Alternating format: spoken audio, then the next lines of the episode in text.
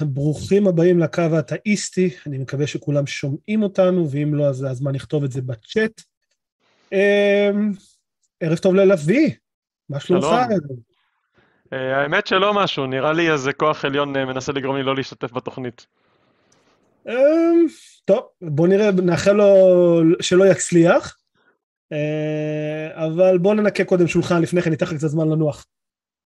אז שוב ברוכים הבאים לקו האתאיסטי, התוכנית הראשונה והיחידה בישראל שמטרתה בעצם להוות תוכנית מתקשרים, שבה אפשר להתקשר ולדבר על נושאים של דת ואמונה ופילוסופיה ומדע וכל הנושאים הללו. הקווים שלנו פתוחים, אפשר להתקשר לטלפון אפס שבע שש חמש תשע תשע חמש תשע ארבע אפס. אני מזמין את כל מי שמאזין לתוכנית כרגע לעשות לנו לייק וסאבסקרייב, ולהיכנס לקבוצת הפייסבוק שלנו, ששם הדיונים ממשיכים, ואפשר להמשיך עוד דברים שם. מעבר לזה, אני מזמין, אנחנו משודרים לייב בטיקטוק, אולי רסי, בטוח טל, וכל מי שרוצה לנסות ולדבר, ולעלות, ואין לו אלף עוקבים, ואין לו את המספיק, ורוצה לדבר עם לוי או איתי, מוזמן להתקשר, הקווים פתוחים, המסנן מסנן, ואנחנו ממתינים. התוכנית עצמה היא בהתנדבות, אף פעם לא מרוויח פה כסף, אבל אנחנו מאוד עוזרים למי שעוזר, מי ש... מאוד מודים למי שעוזר לנו להשאיר את האורות דולקים, וזה אפשר לעזור לנו בפייפל ובפטריון, ואפשר לעשות סופר צ'אט ביוטיוב עכשיו, שזה נחמד מאוד, והכל הולך רק לשפר את האיכות. הנה, סתם לדוגמה, אני עם מצלמה טובה יותר, כי לא יודע מי הבן אדם שרוצה לראות אותי יותר טוב, אבל נניח שזה מה, שה... שזה מה שקרה, והכל נועד כדי לשפר את האיכות, יותר מתקשרים, יותר אנשים, יותר איכות. אז מה עוד, מה עוד? אה, יש, בואו נדבר קצת בשורות, יש לי איזה בשורה מעניינת עבורכם. אני יודע שהרבה מאוד אנשים רצו שמנחי הקו האתאיסטי יעשו דיבייטים עם כל מיני אנשי דת בולטים, והיה לנו כבר דיבייט אחד דרך ראש בראש, שבו טל דן על האם יציאת מצרים התרחשה, והבשורה היא שבזמן, בשבוע שעבר, בזמן שאתה ספיישל הנפלא עם גלעד, התרחש דיבייט נוסף כזה בין מנחי הקו האתאיסטי ובין הרב מיכאל אברהם, שהוא אני חושב שהדמות די מוכרת בתחום הזה של אפולוג'טיקה יהודית, והדיבייט הזה הוא גם כן בוצע דרך הערוץ שנקרא ראש בראש. אני מזמין אתכם כמובן, לא כרגע אבל מיד תוכנית תסתיים, להיכנס לשם ולהירשם ולראות, כי עולים שם הרבה מאוד תכנים מהסוג הזה של דיבייטים, וזה אמור לעלות בשבוע שבועיים הקרובים, ומי שרוצה לראות מנחה מסוכס, רעות, איכותי ושרמנטי מדבר איתו, אז נדפקתם, כי זה היה אני בסוף. אז זה הדיבייט הזה שלי מול מיכאל אברהם, יעלה בערוץ שם, צפו לעוד את השבוע הקרוב או שבוע הבא, אני לא בדיוק סגור על זה, ומזמין את כולם לבדוק ולראות, ומי שנהנה ולראות אם הייתי בסדר או לא בסדר.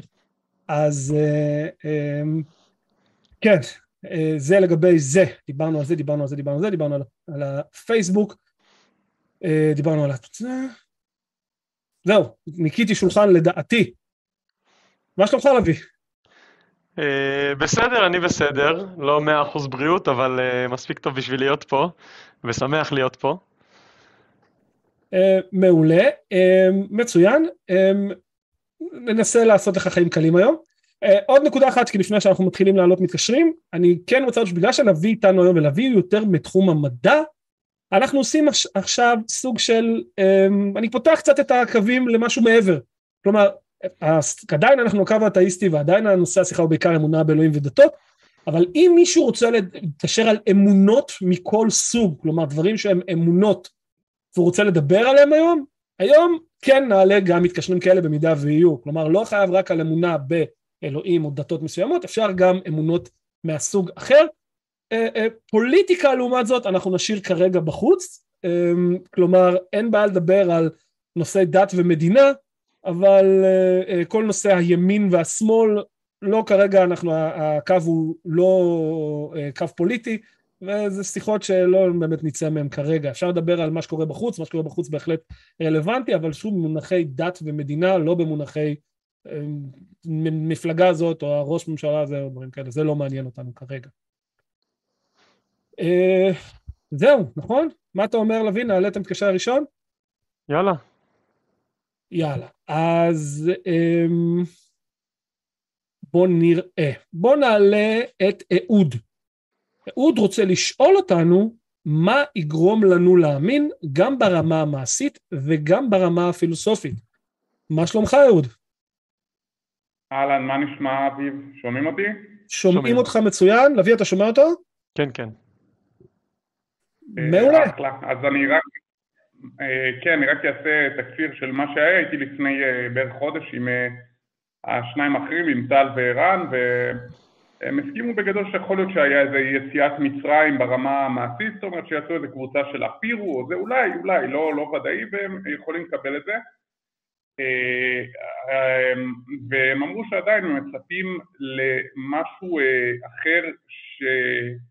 יגרום להם להאמין. אז השאלה שלי אל כל האתאיסטים שכבר מכירים את כל הטענות הפילוסופיות והכל, מה הייתם מצפים שיקרה שיגרום לכם להאמין? רק צריך לשים לב שהיום היהדות אומרת שאין ניסים גלויים, זאת אומרת אתם לא יכולים לבוא אל היהדות בטענה של למה אנחנו לא רואים ניסים וכאלה. אז מה, מה, אני שואל אתכם למשל, מה יגרום לכם להאמין? לי יש תשובה, אבל אני מעדיף שלוי יענה קודם. מה אתה אומר, לוי? מה יגרום לך לשנות את עמדתך? אז אני רוצה להבין קודם כל מה תנאי המשחק שלנו, מה גבולות המשחק. אם אני עושה ניסוי שאלוהים הוא חלק ממנו, אתה אומר בגלל שאין ניסים גלויים הוא בכוונה לא ישתתף בניסוי? נגיד ניסוי תפילות למשל? אוקיי, אתה אומר ניסוי תפילות, למשל. למשל. אוקיי, בסדר, זאת תשובה. הוא ישחק איתנו או שהוא ייעלם כדי שלא יהיה ניסים גלויים? האמת, האמת שאני באופן אישי, שוב, אני לא יודע אם שזה ביסוס ביהדות, לא בדקתי, אז אני מאוד מאמין באפקט הצופה, כן, יש איזה כן ביסוס ביהדות, סליחה, זאת אומרת של אפקט הצופה, ש... לא, נתפלל עבור אנשים שלא יודעים את זה. מה? נתפלל עבור אנשים שלא יודעים שמתפללים עבורם. אפילו הרופאים שלהם לא ידעו את זה, ואם יש פה משהו שהוא סטטיסטית מובהק, אז יש פה איזשהו כיוון ומחקר ראשוני שמצביע לכיוון של כוח עליון. אם הצלחנו לבודד משתנים מספיק טוב והמחקר המספיק איכותי, ואז צריך להתחיל לשחזר, וזה יהיה משהו שהוא התחלה של הוכחה. אבל אם אלוהים לא מציל חולי סרטן שהתפללנו עבורם רק כי עשינו ניסוי סביב התפילות האלה, אז, אז השאלה היא, אם אין שום דרך למדוד אותו, איך אני יודע שהוא קיים מחוץ למוח שלי, או של מישהו? א', אני חושב שיש דרך למדוד ומשהו מאוד אימננטי, זאת אומרת, זה כן במוח של, זה כן במוח של כל אחד מאיתנו, כמו שהתודעה שלנו בסופו של דבר זה משהו שהוא אינטימי או אינדיבידואלי, ו... אז, זה מה שאני חושב, זאת אומרת, אני, אני מאמין... יש לזה, יש לזה גם מקורות ביהדות, הרב קוק וכאלה, אז, אז כן, אני חושב ש... אני חושב שהשאלה היא... נ... נניח שאתה אומר שאלוהים קיים בתוך המוחות של כולנו, וזה סבבה, זה, זה, עוד, זה אחת הדרכים להגדיר מי אלוהים ומהו, אבל השאלה היא, האם הוא קיים גם מחוץ למוחות שלנו? כלומר, אם כל האנושות תמות מחר, האם עדיין יש אלוהים? אם התשובה היא כן, לדעתך, אז האם יש דרך למדוד, האם הוא קיים מחוץ למוח שלנו, והוא לא איזה אשליה המונית. אז צריך לתכנן איזשהו ניסוי, כמו תפילות למשל. אז התשובה היא כן לדעתי, וזה בדיוק כמו השאלה הפילוסופית, אתה יודע, שעץ שנופל ביער, שאין שם אנשים שיקלטו את הגלי קול, האם הוא משמיע רעש או לא. אז לפי מה שהבנתי, התשובה היא שלא. זאת אומרת, יש גלי קול, אבל אין רעש. כן, תלוי אם אתה מגדיר רעש כקליטה של קול, אז כן, אז אין רעש. כן, זה תלוי איך מגדירים את המילים. אבל השאלה, האם אלוהים קיים מחוץ לחוויה האישית של בן אדם אחד או של מיליארד אנשים, לא משנה, זו שאלה שאפשר לשים אותה למבחן, ושמו אותה למבחן למעשה הרבה מאוד טעמים. ופה אותו אלוהים צריך לבחור האם אני משתתף, ואז כל המדענים פשוט יהיו מופתעים מאוד כל פעם ויגידו, אוקיי, צריך לחשב מחדש את כל המסלולים, או שיגיד, אני לא, לא משתתף אף פעם, ואז אם הוא רוצה בכוח שלא ימצאו אותו, לא יודע, אולי זה אומר שהוא ממש רוצה שלא נאמין בו, אני לא יודע, גם אם הוא קיים, אולי הוא ממש רוצה שלא, שלא נאמין בו.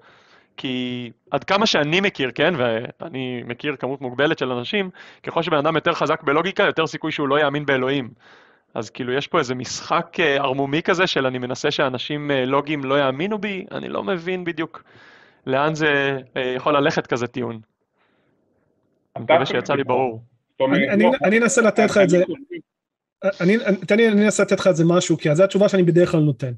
התשובה שלי היא תשובה פילוסופית מדעית, התשובה שלי פשוטה, בוא נדמיין, יש מונח פילוסופי, ניסוי פילוסופי, ידוע שנקרא עולמות אפשריים, נדמיין לרגע אחד שתי עולמות אפשריים, בעולם אחד האלוהים בו אתה מאמין קיים, העולם השני זה העולם שאני חושב שאלוהים בו לא קיים, ואז אני שואל אותך, איזה ניסוי, איזה תצפית, איזה תחזית, איזה משהו אני יכול לבצע במציאות היום שידע, שיגרום לי לדעת באיזה מבין שתי המציאויות אני חי.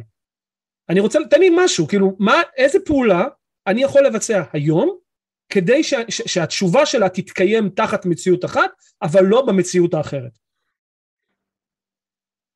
כלומר, ניסוי שמראש אני אומר, אם יוצא א', אני יותר מאמין באלוהים, אם יוצא ב', אני פחות מאמין באלוהים. איזה ניסוי אפשר לעשות? אני לא, א', זה מוסיף לי את הטיעון האונתולוגי, מה שאמרת עכשיו, לא במיוחד, הטיעון האנתולוגי הוא יותר הגדרתי, אבל לא משנה, אני מדבר, ההפך, אני, הטיעון האנתולוגי מבוסס על, על הגדרה ללא שום קשר למציאות, אני מדבר איתך על המציאות ספציפית, מה במציאות אני יכול לבחון, מה במציאות אני יכול לבחון, מה אני יכול לדעת, מה אני יכול לראות, שיתקיים תחת המציאות שבה אתה מאמין שהיא נכונה, אבל לא תחת המציאות שלי.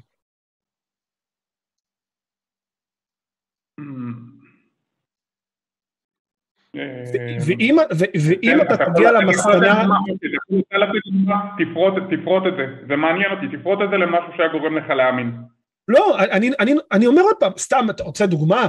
ניסוי תפילות למשל.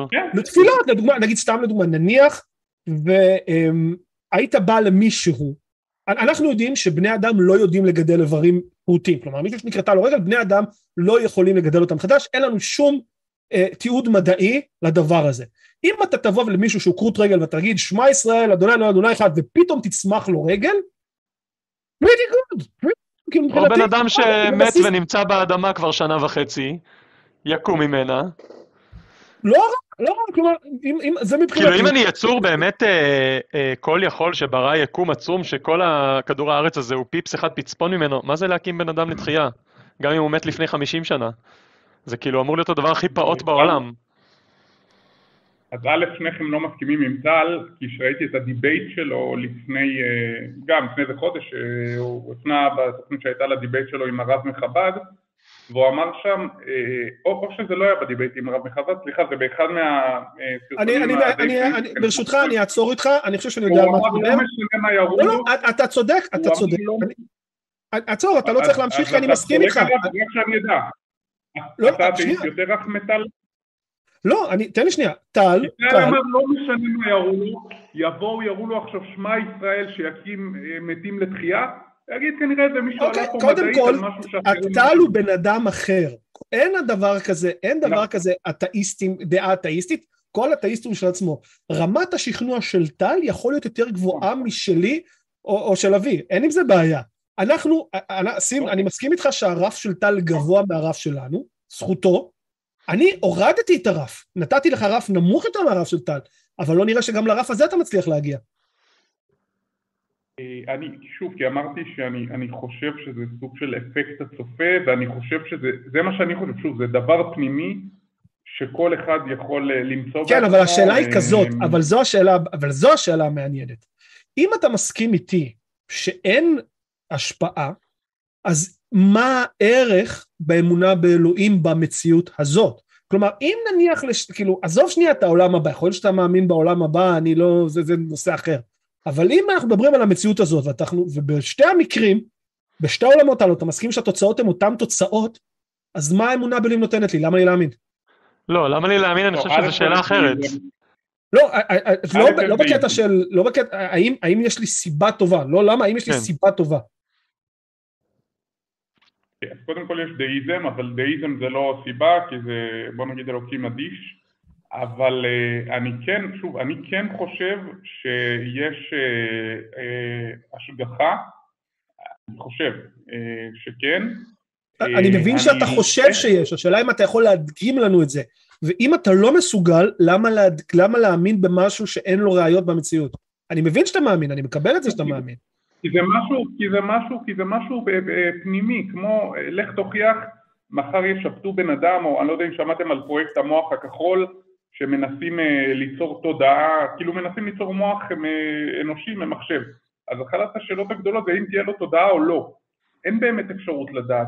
אז, אז ככה גם לגבי העניין של השגחה, או אפילו אם יש אלוקים או לא, אני מבין שיש אנשים שהם מסופקים, אבל אני מאמין שבכל אחד מאיתנו, כמו שבכל אחד מאיתנו יש תודעה, ככה אני מאמין לפחות, כן, אני לא פוליטית, יש את המנגנון הזה שעמוק עמוק בפנים, שהוא צריך להפעיל אותו, שהוא אומר, אני מאמין. זה לא הוכחה, זה לא היה...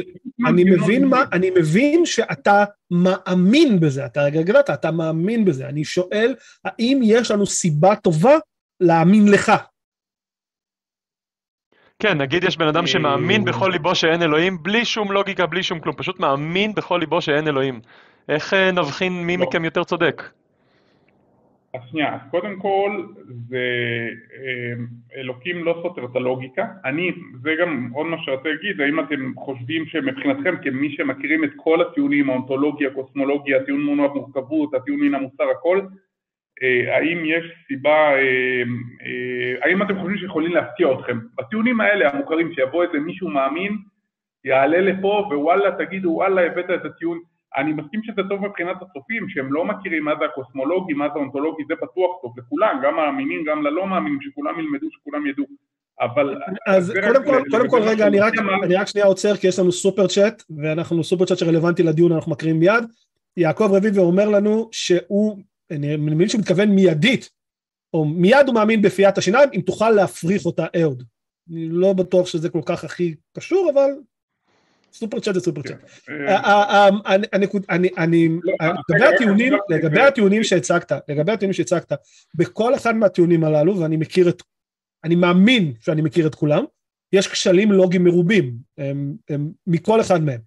ולגבי האם אלוהים נסתר לוגית, תלוי בהגדרה. כי הרי פרדוקס האבן הוא פרדוקס קיים, שאין לו באמת פתרון, לא משנה כמה יספרו לך סיפורים עליו. הכל תלוי בהגדרות, כלומר, תגדיר את האלוהים בו אתה מאמין, ואז נבחון האם הוא קיים בסתירה לוגית. נגיד, רווק נשוי קיים בסתירה לוגית. אלוהים שהוא כל יכול, כלומר, יכול לעשות הכל, הוא סתירה לוגית. אלוהים שיכול לעשות הכל והוא גם כל טוב, זו סתירה, כלומר, יש פה סתירות לוגיות בהתאם להגדרות, אבל תלוי איך אתה מגדיר. אגב, אני רוצה לחדד משהו שאמרת, כל טיעון בעד קיומו של אלוהים, נמצאו לו כשלים לוגיים. זה לא אומר שאפשר באמצעות לוגיקה בלבד להוכיח את אי-קיומו של אלוהים. זה לא, דברים נפרדים, רק אני מציין. תסכים איתי שהטיעון הקוסמולוגי למשל, בוא, לא, לא, בלי לפתוח אותו, תסכים איתי שאתה יכול להבין מי שבוחר כן לקבל את הטיעון הקוסמולוגי. לא במיוחד. זה לא שזה מטומטם לגמרי, או שהטיעון הקוסמולוגי... לא, מה הבעיה הכי גדולה בטיעון הקוסמולוגי? זה לא עניין של טמטום, זה עניין של לוגיקה, זה עניין סגור, לוגיקה זה הרמטי. לא, לא, אבל עובדה שזה הולך פה בטיעון הקוסמולוגי, גם אצל אנשים המאוד זוגים, זה הולך חמישים חמישים. יש כאלה שמקבלים, יש כאלה... כן, אבל מה הבעיה הכי גדולה בטיעון הקוסמולוגי? קודם כל זה לא חמישים חמישים, כי שוב, גם הטיעון הקוסמולוגי מלא כשלים, אבל מה הבעיה הכי גדולה בו? אלוהים לא מופיע באף אחת מההנחות ולא במסקנה.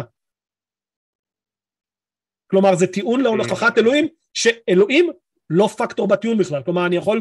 קח את הטיעון הקוסמולוגי, קיבלתי אותו לחלוטין. אתה לא קרוב בסנטימטר להוכיח את אלוהים משהיית קודם. כי אלוהים הוא פקטור.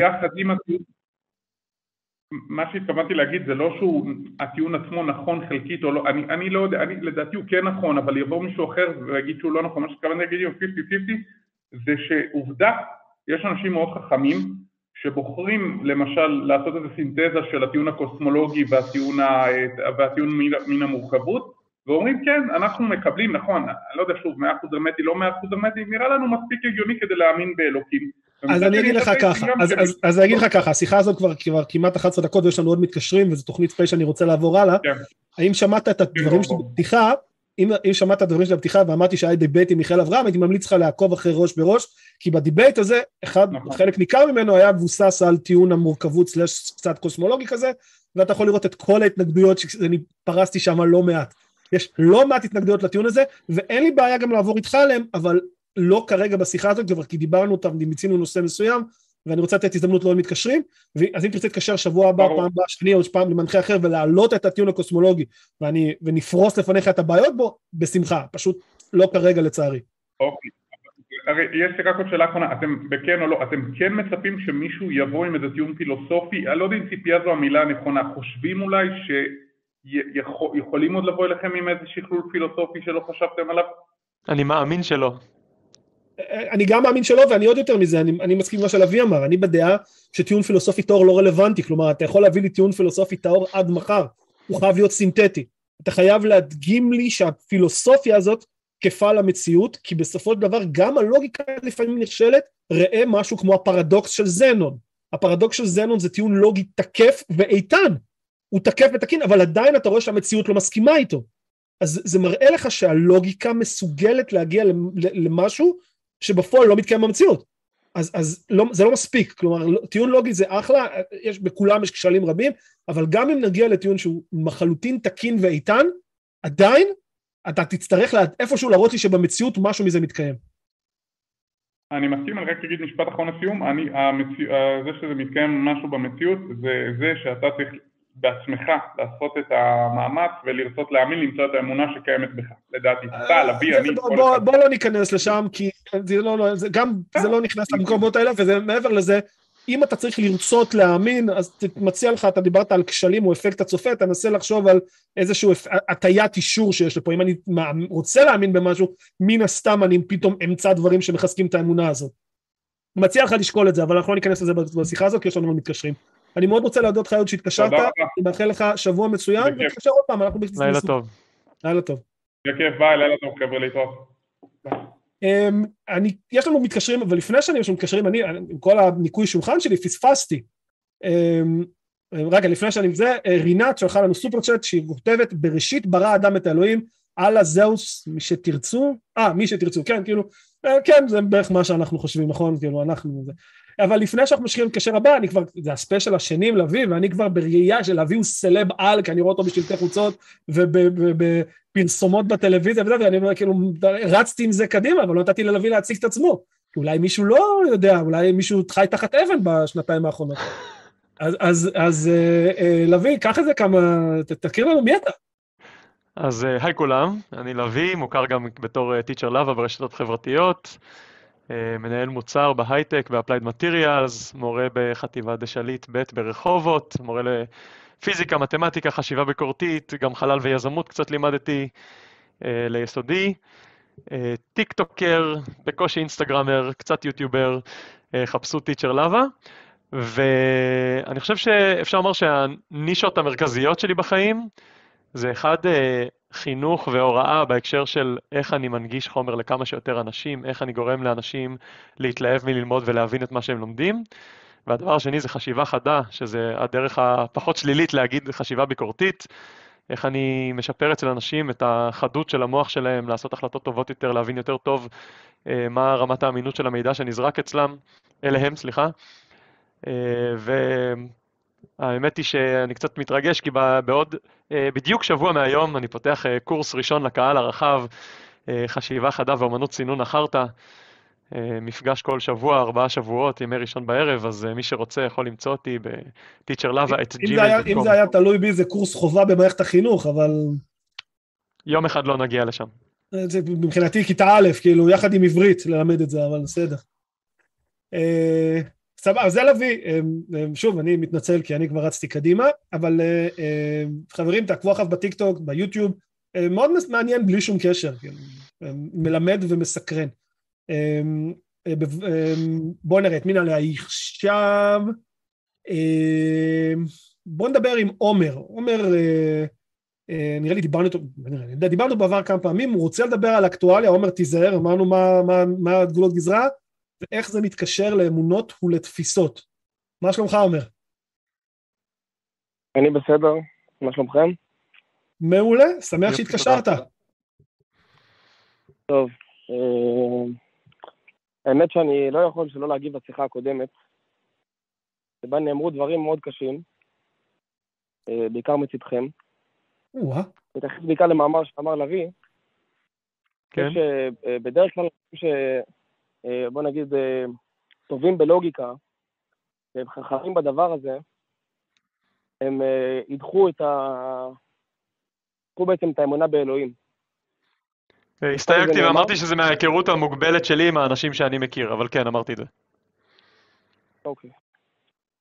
ואני רוצה להגיד לך, קודם כל אני שמח שסייגת את זה, כי הסיוג הזה באמת... עומר, עומר, עומר, תוכנית, עומר, תוכנית ספיישל, ויש לך, בפעמים עבר התקשרת, יש לך נטייה להגיב על שיחות קודמות, ואתה התקשרת עם נושא ספציפי, בוא תנסה להתמקד בנושא שהתקשרת, כי יש לנו עוד מתקשרים, ואני לא, וסתם מעריך שיחות, אני רוצה להספיק כמה שיותר היום, שכולם יצליחו לדבר. אני מבין, אבל אני לא יכול שלא להגיב לזה. אני, אני מתערב איתך שאתה יכול.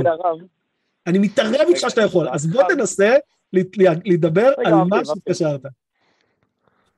ברשותך, תן לי רגע להגיב על זה, זה ממש דקה, ואני עובר לנושא של... לא, דקה זה הרבה. יש לך שלושים שניות, ואז אני יוצא. הנושא שלי הוא לא ארוך. סע, יש לך שלושים שניות, סע. יש לך שלושים שניות, סע. טוב. מה שאני בא להגיד... זה שלצערי אנשים ששומעים את זה פה, גם, לא יודע, בטיקטוק, כל הצופים שנמצאים, באמת הרי לעצמם, כן, נשמע הגיוני, כאילו, אנשים בטח חכמים בטח, ולא מאמינים באלוהים. אבל האמת היא, הלוגיקנים הגדולים זה לאו דווקא היו אנשי מדע. זה היו פילוסופים גדולים, ששם כולנו מכירים, כן, אם זה מאריסטו, דקארט. אבל אתה רוצה להגיד לי, האנשים האלה בכלל אתה לא מחשיב אותם בכלל במשוואה שלך. אנשים שקיבלו את אלוהים כאחת העובדות היסודיות ביותר ביקום. ואתה בא ואתה אומר לי שהם לא נחשבים כאילו. אני לא אומר, הם לא נחשבים. מן הסתם ככל שבן אדם מביא טיעון יותר חזק, אני צריך להתאמץ יותר בשביל למצוא האם הטיעון לא נכון. ואם הוא ישכנע אותי, אני אשתכנע. זה כמו שאיינשטיין, כולם אומרים שהוא הבן אדם הכי חכם שאי פעם היה, נגיד שיש אנשים שאומרים את זה, זה לא אומר שהוא לא טעה. הוא חשב בהתחלה שהמפץ הגדול לא נכון, הוא חשב שתורת הקוונטים לא נכונה עד יום אותו, גם האדם הכי חכם בעולם יכול לטעות אפילו בתחום המומחיות שלו. עכשיו, אם מצאתי כללים לוגיים שפוסלים טיעון של בן אדם מאוד מאוד מאוד חכם, אז, אז הלוגיקה מנצחת יותר חזקה מכל היגיון אישי, אני לא אומר הגיוני לי, לא הגיוני לי, אני אומר אם A אז B. חד משמעית, אז אני, אני רק אסביר למה התכוונתי, כי פה דובר באמת על, על לא הלוגיקה תיאוריה, דובר בעצם על אנשים. אתה טענת בעצם שאנשים שהם... לוגיקנים גדולים, טובים בלוגיקה, הם ידחו את הרעיון של אלוהים. יש להם יותר נטייה עד כמה שאני שמתי לב. אוקיי, אבל, אבל עומר, עומר, הוא מדבר על הניסיון האישי שלו, ניסיון האישי שלו ברור לך שזה לא טיעון, זה, בוא, חצי דקה שלך הסתיימה. יפה, אז בוא נדבר, בוא, בוא נדבר על מה שהתקשרת. בוא נעשה head start לניסוי על זה. בוא, בוא, בוא, בוא נדבר על מה שהתקשרת עליו, סע. מה, אתה רוצה סקר? זה הכוונה? לא, לוי, תביא, צור שנייה. עומר, התקשרת עם נושא מסוים. אני אתן לך הזדמנות נוספת לדבר על הנושא שהתקשרת לגביו. סע. טוב, מה שאני רציתי לדבר עליו, זה באמת מתקשר גם למה שדיברתם לפני השיחה שלי, שזה הנושא בעצם של חשיבה ביקורתית. לצערי הרב, מה שקורה היום במציאות, מה שאנחנו רואים היום עם ההפגנות וכל זה, בשני הצדדים דרך אגב, אני חושב שזה מגיע מהמקום הזה של החוסר חשיבה ביקורתית. אנשים סומכים על אנשים אחרים. צד אחד הוא סומך על רבנים, כמובן לא כולם, אני לא רוצה להכליל, חלילה. אני מדבר כרגע על, על הרבה מאוד אנשים, ציבור מאוד גדול, שסומך על הדברים האלה, לא רוצה להפעיל שיקול דעת בעצמו, אנשים האלה יותר חכמים ממני. וגם הצד השני, כמו שאנחנו רואים, אנשים שהם חלקם חכמים מאוד, טייסים וכדומה, שהם הולכים כאיזשהו עדר שסומך על אנשים אחרים, ואומר, אם הם עשו את זה, הם הרבה יותר חכמים ממני, יאללה בוא נלך גם, ומה שקורה זה יוצא בעצם פיצוץ. אוקיי, בוא נגיד ככה, בוא נגיד ככה, קודם כל, אני מסכים איתך שבצד אחד זה יותר, זה קם כנראה בשתי הצדדים, אני כן חושב שבצד אחד זה יותר חזק מאשר בצד השני, אבל מעבר לזה, אני חושב שבעיקר מה שאנחנו רואים היום ברחוב, בהרבה מקרים, אתה מדבר על חשיבה ביקורתית, אנחנו מדברים על רציונליות, על היגיון, על לוגיקה, אני די בטוח שמה שקורה בחוץ ברחוב, משתי הצדדים, עוד פעם אני מסתבר, זה הרבה נובע מרגש, לא דווקא מלוגיקה. לא מרציונליות, אנשים יש להם רגש אב, שנייה, והרגש הזה יכול לבוא מכל מיני סיבות, יש אנשים שמפחדים, יש הרבה מאוד אנשים שמפחדים, ופחד זה רגש חזק מאוד, מאוד קשה, פחד הרבה פעמים, הוא מפעיל לך מנגנונים בגוף, שהם מנגנונים אינסטינקטיביים, שנועדו לעבור מעבר ללוגיקה, מה זה מעבר, הם מנטרילים אותה. רגע, אביב, בוא נלך צעד אחד אחורה, בעצם מאיפה מגיע הפחד הזה? הפחד, לא משנה, זה, זה לא משנה כרגע, אני מסכים איתך שיכול, האם יכול להיות שבשתי הצדדים יש פחד לא מוצדק?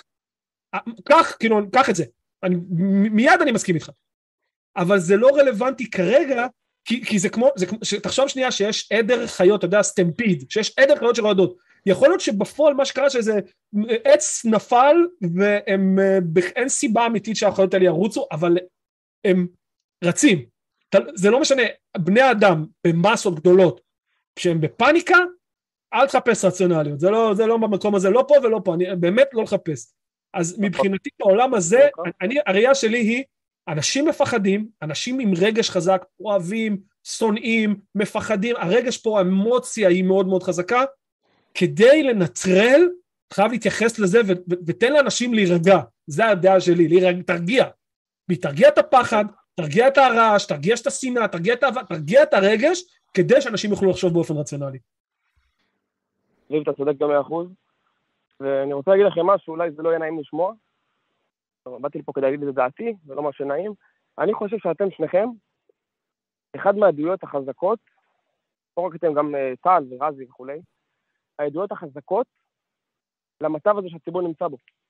זה ציבור שהוא ציבור חילוני, ציבור נאור, כל טוב ויפה, ברגע שמשלמים אדם שמדבר גם דברי מדע וגם מדברי ההשקפה האישית שלו, הם יקשיבו לו, והם יאמינו לו, וזה מה שקורה איתכם.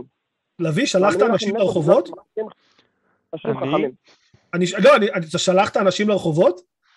לא, כל מי שמדבר איתי על המחאות, אני רק מקשיב לו. אני גם לא זוכר ששמעתי את רזי שולח אנשים למחאות, אז לא בטוח איך אפשר להאשים אתכם במשהו, אבל סבבה. אביב, רגע, רגע, לא הבנת אותי, לא דיברתי על המחאות, דיברתי באופן כללי על המגמה בציבור, של לסמוך על אנשים אחרים, של ללכת אחרי שלהוב של אנשים אחרים. אבל זה לא, אבל ההפך, אבל לוי ורז עם כל אנשים האלה, הם לא אומרים תקשיבו לי כי אני אמרתי, הם אומרים, זה מה המדע אומר, לכו תבדקו אותי. אתה ממש... יש לנו מה שנקרא כשל פנייה לסמכות, אם אני מקשיב... רגע, אני יכול רגע שנייה לענות? רגע, סליחה. יש מה שנקרא כשל פנייה לסמכות, אם עכשיו אני סומך בפיזיקה על מורה להיסטוריה, או סומך בהיסטוריה על מורה לפיזיקה, ואני סומך עליו בעיוורון, זה משהו הרבה יותר בעייתי מאשר לסמוך בעיוורון על היסטוריה ממורה להיסטוריה. גם הוא יכול לטעות, גם הוא יכול לשקר, אבל הסיכוי יותר נמוך מאשר אה, לסמוך על מישהו שזה לא ההכשרה שלו. עכשיו, כשאנשי מדע מפיצים מדע ומספרים את הדברים שהם אומרים, אחוז, בוא נגיד, לא מאה אחוז בכלל, אבל אחוז מאוד גבוה ממה שהם אומרים, הוא בדוק, ואחוז בטח יותר גדול מכל תחום אחר, אמוציות, אינטואיציות, אמונה, אחוז הרבה יותר גדול מאשר בכל תחום אחר, הוא בדוק. אז כשאני אומר יותר ויותר דברים שהם נכונים, אנשים צוברים באמון. זה... כאילו זה, זה הטבע האנושי, אתה רוצה לקרוא לזה כשל לוגי, אתה יכול, אני חושב שיש פה גם אה, כשל לוגי, אבל בצורה הכי הכי הכי קטנה שלו, כלומר להקשיב לי בעיוורון, או לא, לעזוב אותי, בוא ניקח מישהו אה, אה, פרופסור לביולוגיה, פרופסור לפיזיקה, להקשיב לו בעיוורון, יכול להיות טעות, אבל הסיכוי שזה טעות הוא הרבה הרבה יותר קטן, מאשר בן אדם שראה רבע שעה ביוטיוב למשל. אז אני אגיד רגע, אני אגיד לך לדבר הזה. קודם כל, אתה אמרת לי מדע וכל זה. מדע שלך, אתה אמרת לי קודם פה. שהוא לכאורה דבר שהוא עובדתי, הרי זה לא איזושהי שאלה של דעות. שאתה אמרת לי פה שגדולי הלוגיקנים וכל זה, זה אנשים שלא מאמינים באלוהים. זה לא אמרתי את זה. לא, לא, לא, עומר, לא, אני יוצר אותך, אני מצטער. הוא אמר שבהיכרות המוגבלת שלו, האנשים שיותר יש להם הבנה לוגית לא מאמינים באלוהים, זה ההיכרות המוגבלת, אל תיקח, אל תייצר, בבקשה, איש קש. לא נכון, בבקשה. רגע, אני סומך עליך, אביב, נותן לך קרדיט. שאתה בקיא בתורות של, של גדולי הפילוסופים, מקודם אמרת שאתה מכיר אפילו את כל הטיעונים הפילוסופיים, אתה לא מאמין שצריכו להפתיע אותך. איזה סיבה יש לי לחשוב שאתה לא, שאתה כאילו מתעלם מהם, לא בדיוק הבנתי. אה, אתה יכול לבדוק כל דבר שאני אומר. לא, כאילו, אני, לא אני כשאני לא. מלמד תלמידים ואומרים לי מאיפה אתה יודע, אני אומר להם אל תאמינו לי. לכו תבדקו, או תעשו ניסוי, או תבדקו כמה אנשים שונים בלתי תלויים שמנסים להוכיח אחד לשני שהם טועים לא הצליחו. כאילו... מדע מבוסס על זה שכל מדען, כל מדען יודע שיהיה לו שם מאוד גדול אם הוא יצליח להוכיח שהמדענים הקודמים טעו. אז אם מדענים בתחרות מסכימים על משהו, אני חושב שזה אומר משהו. עכשיו, אם אתה בוחר לא להאמין לי, או אתה שואל אותי למה שיאמינו לי, אני אומר, אל תאמינו לי, לכו תבדקו איפה כשלתי, ותבואו ותעשו לי את החיים יותר קשים, ונראה אם אני מתמודד עם זה. אני רוצה להגיד לך קודם כל, כל הכבוד לך שאתה בכלל אומר את זה, כל הכבוד, אבל אני רוצה להגיד לך איזשהו דגש, שתיקח בחשבון שהרבה מאוד אנשים לא באמת יתריכו לעשות הבדיקה הזאת. נכון. ובעצם, רק זה שאתה אמרת להם, בעצם לכו תבדקו, זה אפילו יחזק אצלם את הסמיכה עליך, ובעצם יחזק את קשר לא בשביל לסמכות. יש נטייה כזאת, נכון.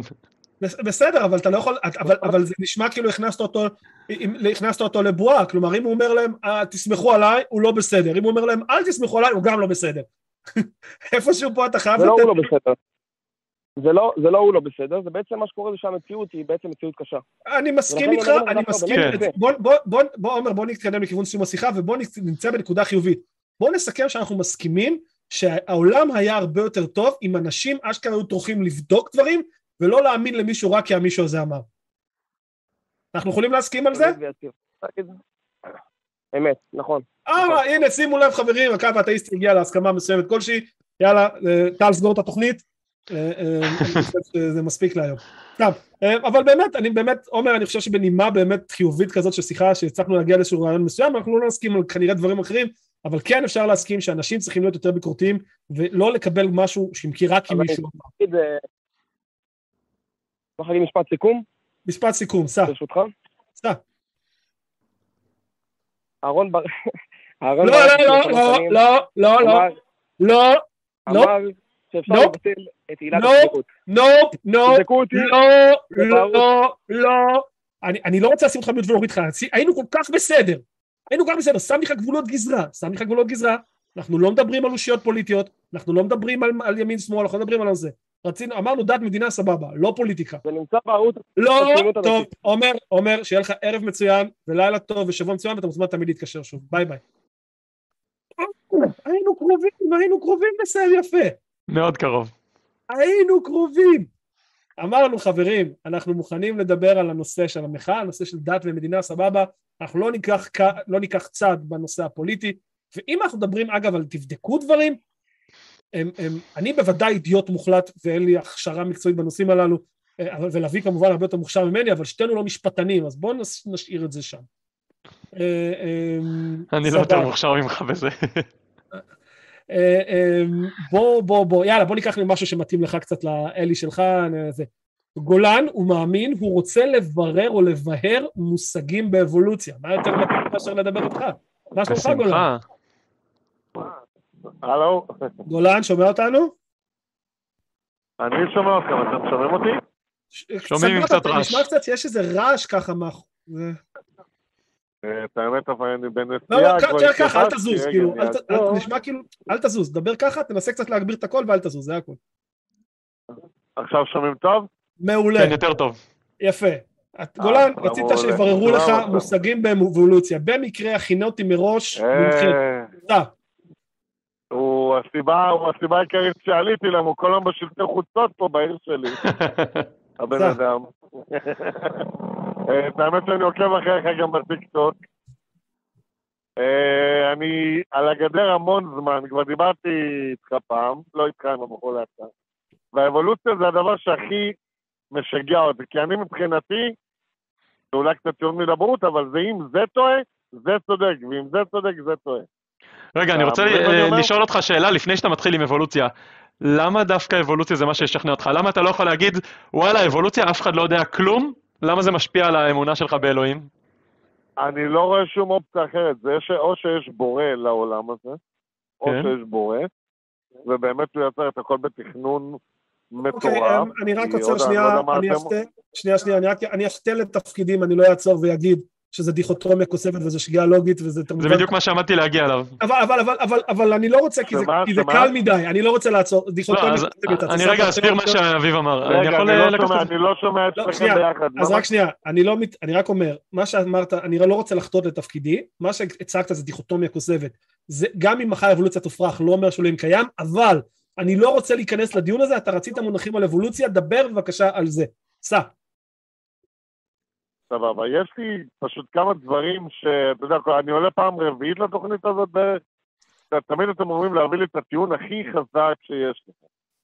אז פעם שעברה הטיעון שלי היה לעצם זה שהתורה עברה במשך אלפי שנים, ובאמת אחרי אלפיים שנה בגלות, אנשים חזרו לפה עם תורה כל כך מדוקדקת והכל, לא היה מקובל עליכם. נכון, כי כתוב בתורה של טוב, זה לא דיון. אני מבחינתי העניין של האבולוציה, בבקשה, אל תלעג לי גם אם אני טועה. בסדר? כי אני הייתי במלאר... לא, אני מבקש שתלעג לו במיוחד אותו. סתם, סתם, סתם, סתם, סתם. כן. קדימה, גולן, מה השאלה? שאל. גולן? אם מוצר... לא, גולן, גולן, גולן. גולן, אתה נקטעת, לא שמענו בכלל כל מה שאמרת בהתחלה, תתחיל מההתחלה. רגע, אני אומר, יש לי שלושה דברים, אם תוכל לענות על שלושתם, על שתיהם אני אשמח. סע, תתחיל. אתם שומעים אותי? כן. כן, אבל תנסה... כן, כן, הנה, אני מתחיל. אחד מהם זה עצם העובדה שהעולם הזה, כל המציאות שלנו בעצם, נוצרה או נבראה עם מוסר, שבעולם הזה יש מוסר, זה דבר שהוא לא מסתדר לי בראש שזה מוסר אבולוציוני. זה דבר אחד. Okay. דבר שני, אולי זה קצת תפריק אותך, כי אני הייתי בהרצאות על אבולוציה מלא, וניסו להפריך אותה מצד אחד, ומצד שני הייתי כאלה שמנסות, אתה יודע, לדחוף אותה. יש המון דברים שאומרים באבולוציה, שהם אומרים שהם הם לא, הם לא יכולים להיווצר אבולוציונית, כמו עין, כל עין בטבע, למשל, כמו הצבא של הג'ירפה, כשאני שמעתי את ה... איך הוא התפתח, אותי זה טיפה הצחיק, אני אגיד את זה ב-חמש עשרה שניות, רק תגיד לי אם זה נכון, הג'ירפות פעם היה להם צוואר קצר, הם היו פשוט מותחות את הצוואר כדי להגיע לעלים גבוהים יותר, ולאט לאט נהיה להם צוואר של שבע מטר. לא, זה לא זה, אבל אני אתייחס לזה עוד מעט. לא, זה לא מה שהאבולוציה אומרת, אני אתייחס לזה עוד מעט. אני אגיד לך את האמת, אני הגבתי בדיוק כמו החבר שלך שאמרו לי. לא, אני מצוחק, כי אין ביולוג בעולם שחושב שזה התיאור האמיתי, אבל פשוט סבבה. לא עוד הפעם, אני מנסה לעשות את זה מהכן, אני יודע שאתם לחוצים בזמן.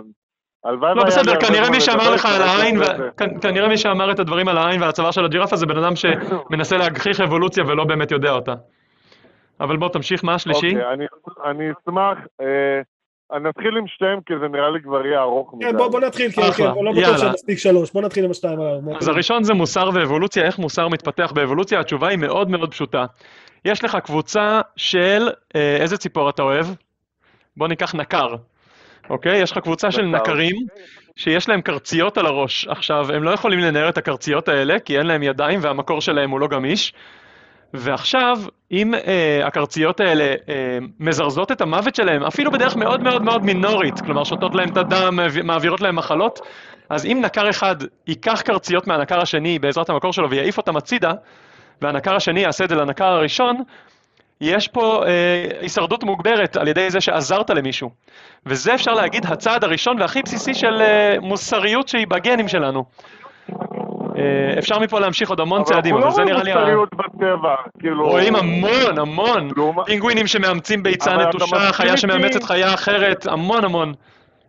גולן, גולן, שנייה, גולן, אתה שאלת שאלה, אתה שאלת שאלה, והוא עונה לך. לא, הוא ענה לי, הוא ענה לי. לא, לא, אבל, ואז אתה אומר לו, אתה אומר לו, אין מוסריות בטבע, שזה משפט שגוי בכל מונח, והוא נותן לך דוגמאות, הוא נותן לך דוגמאות לאיפה אנחנו כן רואים מוסר בטבע, אז אולי אל תדבר עליו ותקשיב לדוגמאות שהוא נותן לך.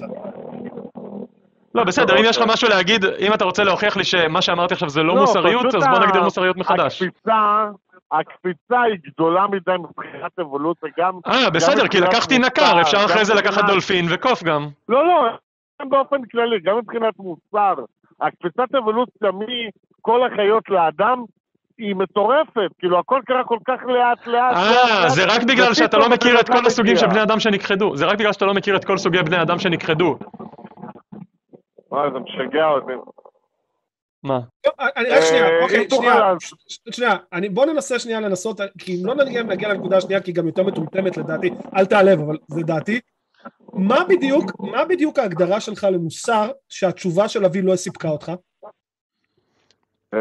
תשמע, זה נושא שניסיתי לקבל עליו הסברים מגדולה זה מאוד מסובך העניין. לא, אבל זה דווקא אחד מהמקרים... כי מה שמוסרי בעיניך לא מוסרי בעיניי, אתה מבין. אחלה, זה עוד יותר מראה. אז תגדיר מוסר. מה זה מוסר? מה אתה קורא מוסר? מה זה מוסרי? אני יכול להגיד לך מה לא מוסרי, לא מה מוסרי. ממתי מגדירים משהו לפי משהו? לא. בוא תנסה... בוא תנסה להביא, הרי, הרי סתם דוגמה, אני ולהביא... לא, אני, אני רואה בן אדם שאוכל, שאוכל, אני מבחינתי בן אדם שאוכל בשר, הוא לא מוסרי. אתה מבין? אח, זה, זה, אחלה, אבל, אבל זה לא עוזר לנו. זה לא עוזר לנו. אני, אני, אני, אני, הרי בסופו של דבר, הוא מוסר ממה שההגדרות הכלליות, ת, ת, אם אתה לא מסכים, תגיד לי, אבל ההגדרות הכלליות זה בסך הכל מערכת כללים של טוב ורע, עשה ואל תעשה. זה כל מה שזה. זה כלומר, יש פה עניין של שיתוף פעולה חברתי. זה, זה הכל, כלומר, חברה מוסרית... כי לפעמים... לפעמים מה אתם אומרים זה לא מוסרי, ומה שבתנך לא מוסרי, אבל אתה לא יכול לדעת מה היה מוסרי אז. זה לא רלוונטי, אתה מסיק... לא, לא, לא, בואו לא ניכנס לבורות, בואו לא ניכנס לבורות לא רלוונטי, בואו לא ניכנס לרד הרינגס וכאלה, לא מעניין. בואו ננסה להתמקד. אתה טענת שאין לנו הסבר טבעי להיווצרות מוסר. לא רק שיש לנו הסבר כזה, הוא, הוא ממש מגובה, והוא לא רק מגובה אה, אה, אה, ראייתית, כי יש לנו באמת אין ספור לראיות למוסר בטבע, והוא גם מגובה מתמטית, כי אתה יכול להדגים כיצד חברה מוסרית מצליחה להגיע לשיתוף פעולה טוב יותר מחברה לא מוסרית, ושיתוף פעולה מתמטית מעביר אותך לתועלת גבוהה יותר. אתה בעצם ושרידות גבוהה יותר. שרידות גבוהה, אתה מקבל חברה מוסרית שיש בה מערכות מוסר, עזוב איזה, אבל העיקרון של, יש, יש איזשהו מערכות של שיתוף פעולה, של אני ואתה יודעים להתנהג אחד עם השני, שורדות טוב יותר ממערכות, מחברות שאין להם את זה. אנחנו, זה מודגם, כאילו אנחנו יכולים לתת אין ספור דוגמאות לזה. אז איפה השאלה כאן? אוקיי. אוקיי, הבנתי את התשובה שלכם פלוס מינוס, אני לא אגיד שלא. אני אשמח שנעבור לדבר הבא ששאלתי. כן, אז לגבי העין והצוואר של הג'ירפה, מי שאומר שהאבולוציה לא מצליחה... יש עוד מלא דברים. אין בעיה, בוא נתייחס לעין ולצוואר של הג'ירפה. בסדר, כדוגמאות. אז גם העין וגם צוואר של ג'ירפה, כמות הידע שלנו בנושא היא עצומה. אי אפשר להגיד מושלמת, אין ידע מושלם, אין גם הסכמה מושלמת על דברים, אבל כמות הידע היא עצומה, ומי שאומר שהאבולוציה לא מסתדרת עם זה, או שזה סותר את האבולוציה, הוא או משקר או לא למד אבולוציה. זה האופציות. כי זה באמת מוסבר בצורה מצוינת. אני שמעתי ואתה קצת תלמד אותי מה שאתה יכול. אוקיי, אתה רוצה להגיד איזה משפט על העין למשל? או שאני פשוט אתחיל? אני הבנתי שעין לא יכולה להיווצר בצורה אבולוציונית לעולם, כי עין צריכה חמישה מרכיבים. כדי לראות שהם חייבים להיווצר ביחד. לא, מרכיב אחד מספיק, מרכיב אחד מספיק. מרכיב אחד מספיק, אם יש לך נקודת חן, נקודת חן, אוקיי? תדמיין רגע נקודת חן, שהיא רגישה לאור. מה זה אומר רגישה לאור? מה זה אומר רגישה לאור? זה אומר שכשאור פוגע בנקודת חן, אתה מרגיש חום שמה יותר מאשר חום בשאר הגוף. אוקיי? נגיד יש לי נקודת חן פה, וכשיש פה אור, אני מרגיש את האזור הזה יותר חם מאשר שאר הלחי שלי. זה כבר עין, זה אומר שאם אני ביום, אני אדע את זה לעומת אם אני בלילה, ואם הראש שלי פונה למטה, אני אדע את זה לעומת אם הראש שלי פונה למעלה. זה עין עם מרכיב בודד, רגישות כללית מאוד לאור, בלי כיוונים, בלי פוקוס, בלי אה, אה, שינוי פוקוס, בלי כלום. זה רכיב אחד, ויש לי עין. וככה היו העיניים הראשונות, ויש חיות שהיום אפילו שהן נחשבות קדומות, אבל הן מודרניות בעצם, פשוט העין זה לא מה שהתפתח אצלם, שזה העיניים שלהם, זה פשוט נקודה באור שרגישה לאור. זה עין עם רכיב אחד. ואפשר להדגים איך נוסף רק הרכיב השני ורח... מה זה? ככה הם יכולים לראות ולהתנייד? הם, רוא... הם רואים רק מתי יום ולילה ומתי הם מסתכלים למעלה ולמטה, זה כל מה שהם רואים. אחרי זה אפשר להתחיל להיכנס, הם רואים פוקוס, הם רואים יצורים, הם רואים למרחק מסוים, הם יכולים לראות למרחקים שמשתנים, כל דבר זה עוד רכיב ועוד רכיב, ויש הדגמה מאוד מאוד יפה, איך כל רכיב בתורו מוסיף או לחדות, או לפרטי, כאילו, או לחדות, או ליכולת לשנות חדות בין מרחקים שונים, או היקף ראייה, כמו חיות נטרפות למשל שרואות יותר מעלות, כל רכיב יש לו בתורו את התרומה שלו. להגיד חייבים חמש זה פשוט לא נכון והודגם, ורואים בטבע יש חיות שמראות לנו שהמשפט הזה לא נכון. ולגבי צוואר הג'ירפה, פה זה ממש הדגמה הכי הכי יפה ובסיסית לברירה טבעית, והרעיון הוא כזה. אם אני עכשיו באוכלוסייה של בוא נקרא לזה פרוטו ג'ירפות, הג'ירפה של לפני מאה מיליון שנה, לא, מאה מיליון זה יותר מדי, ג'ירפה של לפני עשרים מיליון שנה נניח, אוקיי? וכולם עם צוואר, בוא נגיד, אה, כמו של סוס, לא משהו יותר מזה. ועכשיו, אם יש איזה מחסור באוכל, ומי שמצליח להגיע לעלים הגבוהים יותר, אוכל יותר. זה לא אומר שאני מותח את הצוואר ומגיע, זה אומר מי שבמקרה, בפוקס, במוטציה גנטית אקראית, הצוואר שלו קצת יותר ארוך, הוא יחיה יותר, כי הוא יגיע ליותר אוכל. יחיה יותר, זה אומר יהיה לו יותר הזדמנות לעשות ילדים, יהיה לו יותר הזדמנות ילד, לעשות ילדים, זה אומר יהיה יותר גנים שלו שמופצים, כלומר, הגן לצוואר טיפ-טיפה יותר ארוך, יהיה לו יותר ילדים מאשר הגן לצוואר אותו דבר או טיפ טיפה יותר קצר. תמשיך את זה עוד ועוד עשרים מיליון שנה, okay. אתה יכול לדמיין כמה דורות זה בג'ירפה, בסוף קיבלת שמי ששרד זה אלה עם הצוואר המאוד מאוד ארוך. וזה ההדגמה הכי בסיסית לברירת. אז זה, זה פלוס מינוס מה שאמרו לי, רק אמרת את זה בצורה אחרת, זה הכל. לא, לא, זה לא מתיחת צוואר, זה לא מתיחת צוואר. אתה חייב לשים לב להבדל, אתה חייב לשים לב, אתה דיברת, שים לב למה אני מצאתי ואמרתי שזה הסבר, מי שהסביר לך את זה לא הסביר נכון. כי אתה דיברת על הם מתחו את הצוואר שלהם, אתה דיברת על מתחו, כאילו אם אני אמתח אותו... אוקיי, הבנתי, הבנתי את הטעות שלי, כי אני מיעדתי, כי אני יודע שהתוכנית הזאת, כי התוכנית הזאת היא קצרה בזמן, אז אני לא רוצה... לא, לא, אבל אתה מבין, אבל... אוקיי, אבל... עכשיו עניין מהותי באבולוציה, בסדר. קיבלתי את העברה שלך לחלוטין, אני מקבל את העברה. האם משהו שההסבר... לא, לא, אני מקבל, גולן, אני מקבל לגמרי, אני... לא, לא, אני פשוט רוצה לשאול את השאלה המרכזית שלי לגבי זה. כן. כי מאוד חשוב לי שהוא יענה לי הבן אדם, באמת מאוד חשוב לי דעתך. כן. Uh, הייתי, אמרתי לך, בהמון המון, גם לפה וגם לפה. זה מאוד מעניין אותי. ובסופו של דבר, הבן אדם שם אמר שמה שלא ידעו אז, רק תגיד לי אם זה נכון, שהג'ירפה זה אחד מבעלי החיים עם הלב הכי גדול, בטבע אם לא הכי גדול. צריך משאבה מאוד חזקה בשביל כזה צוואר, כן. צריך משאבה מאוד מאוד חזקה בשביל צוואר. מאוד, המשאבה שלה שואבת, כן, בשביל ה... כאילו זה לא הכי גדול בטבע, כן? לוויתן זה יותר. לוויתן זה יותר, כן? אבל עדיין יש לה לב מאוד גדול יחסית ל... כן. יש לה לב מאוד חזק, כי הוא צריך להביא דם מאוד גבוה.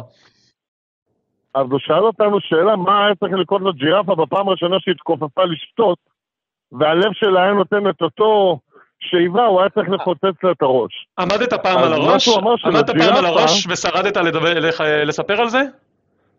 לא, לא, הוא מדבר על השסתום, הוא מדבר על השסתום שיש ללב של הג'ירפה. בדיוק, ואז הוא לימד שמה, שלג'ירפה יש מערכת כפולה של דם, בצוואר, שברגע שהיא מתכופפת, שסתום אחד סותם את העורק הראשי, ואז עורק משני נספר עם ויסות, כדי שאדם ירד באופן יותר איטי, זה נכון כל מה שאני אומר לך, שזה הסתם, הגענו לנקודה שאני לא מכיר, אבל בוא נגיד שזה נכון לגמרי ואני לוקח את זה ב-מאה אחוז, למה זה סותר משהו? יש, אתה צודק, יש אצל הלב בג'ירפה, יש כזה חתיכת שסתום כזה שהוא בעצם... אצל הג'ירפה יש מחזור כפול של דם, שברגע שהיא מתכופפת לשתות, השסתום העורק הראשי נחסם, והוא אמר שזה כל התוצר של כל מה שהוא אמר, לעולם לא יכול לקרות אבולוציונית, כי זה חייב להיווצר יחד, בסדר, הוא אמר שגם העין לא יכולה, הוא אמר גם שהעין לא יכולה, והדגמתי לך שלא רק שהיא יכולה, גם ראינו את זה בטבע. אז זה שלא יודעים משהו, זה שלא יודעים איך משהו עובד לא אומר שהוא לא קיים. שנייה, שנייה, גולן, אני מזהה... בגלל זה הייתי לדבר איתך. גולן, גולן, גולן, אני מזהה אצלך, אני חושב שאני מזהה את הבעיה אצלך. אני חושב שאני מזהה את הבעיה אצלך לגבי הנושא הזה. אתה מאוד קשה לך רעיונית, מחשבתית, זה לקבל... שדברים לא קורים בבת אחת, אלא בהדרגתיות, ולא רק שהם הדרגתיים, הם יכולים לעבוד במקביל. כלומר, נגיד הצוואר של הג'ירפה, הוא יתארך בגלל מהלכים, אבל זה, זה לא שג'ירפה אחת יתארך לצוואר, זה תהליכים של עשרות מיליוני שנים, שבו זמנית, בזמן שהצוואר שלה יתארך, אז גם כן אותו פיפס בלב, אתה, אתה מבחינתך חושב, שזה או הכל או כלום, או שיש לנו עין אנושית מתפקדת, שהיא מאה אחוז עובדת, או שכלום, אפס, ואם זה אפס זה לא קיים, וזה פשוט פתית. אני צריך היגיון, זה מה שאני מחפש, רק היגיון. ההיגיון או הדרגתיות? אבל מה שאתה אומר לא נכון הגיונית גם, לא נכון הגיונית גם, כי כמו שלוי הסביר לך, אני לא צריך עין שלמה מתפקדת, אני צריך חיישן, שרגיש לאור, זה מספיק כדי לתת לי יתרון הישרדותי. אני לא צריך שסתום ברמה הכי גבוהה שיש היום לג'ירפה, שמונע את זרימת הדם לחלוטין. מספיק לי חתיכת בשר קטנה שמקטינה אותו. מקטינה, כלומר, היא לא, היא לא, אתה מבין, הוא לא צריך, צריך שג'ירפה אחת, תהיה לה את קצת יותר רבה. אז שהיא... אתה יכול לעשות מיוט רק גולן, כי יש הרבה רעש מסביבך. כן, כן. שהיא התכופפה, אז זה עזר לה. הבעיה שאתה קשה לך לדמיין, זה שזה לא הכל או כלום, זה לא עין שלמה או כלום, זה לא צוואר ארוך או כלום. זה הדרגתי, מאוד איטי, יכול להיות גם מהיר, אבל הרוב מאוד איטי, ומעבר לזה, זה גם יכול להיות במקביל, יכולים להיות תהליכים, ובוף לא עובר שם, יכולים להיות תהליכים שמתרחשים במקביל, כלומר, ביחד עם זה שהצוואר יתארך, גם תמצא לאותו שסטור. וואו, אני לא שומע כלום כבר. אני מקווה שזה עוזר. אני לא שומע בגלל כל הרעש מסביבך. כן, יש לך אופנוע שם, מה זה? כן, את האמת שיש לי, נהיה לי חור באקזוז, בגלל זה אני עצרתי. אתה רוכב על אופנוע בזמן שאתה מדבר איתנו, מרשים. אני משתי ידיים על ההגה, אל תדע, הכל בבצע. לא, לא, לא, סתם. אוקיי, בכל מקרה, גולן, עזרנו לך קצת? בוא נגיד ככה. הייתי שמח לדבר איתכם הרבה הרבה עוד, המון המון המון המון עוד. אז איזה מזל, אז תחשוב לעצמך, איזה מזל שבתכנון תבוני, אלוהים ברא תוכנית שאתה יכול להתקשר עליה פעם בשבוע, ולדבר על הנושאים עליו. תשמע, הבן אדם הזה באמת חכם, אני באמת מקשיב לו המון. אני גם כל המועד לך, אני גם כל המועד את הפרצוף שלו בעיר. שים לב, שים לב, יש לנו עוד שיחה שסיימנו בהסכמה מלאה, כי לוי אכן חכם, ואכן אתה רואה את הפרצוף שלו בעיר. כן. חבר'ה, תודה רבה רבה לכם. תודה לך, גולן. מצוין ושבוע טוב. ביי, להתראות. אני רוצה, אביב, לפני שעולה עוד מאזין, להגיד שג'ירפה ספציפית זו דוגמה ממש ממש יפה, כי היא מדגימה איזושהי סתירה, לא לוגית, אבל סתירה במציאות של תכנון תבוני, כי התכנון של הג'ירפה הוא מאוד מאוד לא תבוני. כלומר, אם היה איזה ביולוג או מהנדס או משהו שתכנן את הג'ירפה, הוא צריך לשלול ממנו את התעודה שלו. לג'ירפה יש את מה שנקרא עצב הווגוס, העצב הלרינג'יאלי, יש לזה כל מיני שמות, שזה עצב שהולך מהמוח אל מיתרי הקול. עכשיו, אצל דגים, מהמוח אל מיתרי הקול זה ממש, לא מיתרי הקול, מהמוח אל אזור הפה זה קו מאוד מאוד קצר, ולכן זה די קו ישר. אבל ש, כשהחיות התפתחו והצוואר התארך, אפילו בני אדם יש להם צוואר הרבה יותר ארוך מאשר של דג, קרה איזה פלונטר שם. כלומר, הפלונטר הזה היה מראש, פשוט אצל דגים הוא לא מורגש, אני לא יודע כמה להיכנס לזה כי קשה בלי ציורים, אבל אצל הג'ירפה יוצא בסוף שהעצב הזה שאמור להיות פה באורך של בערך חמישה סנטימטרים, הוא באורך כל הצוואר הלוך, מקיף את העורק הראשי בלב וכל הצוואר חזור.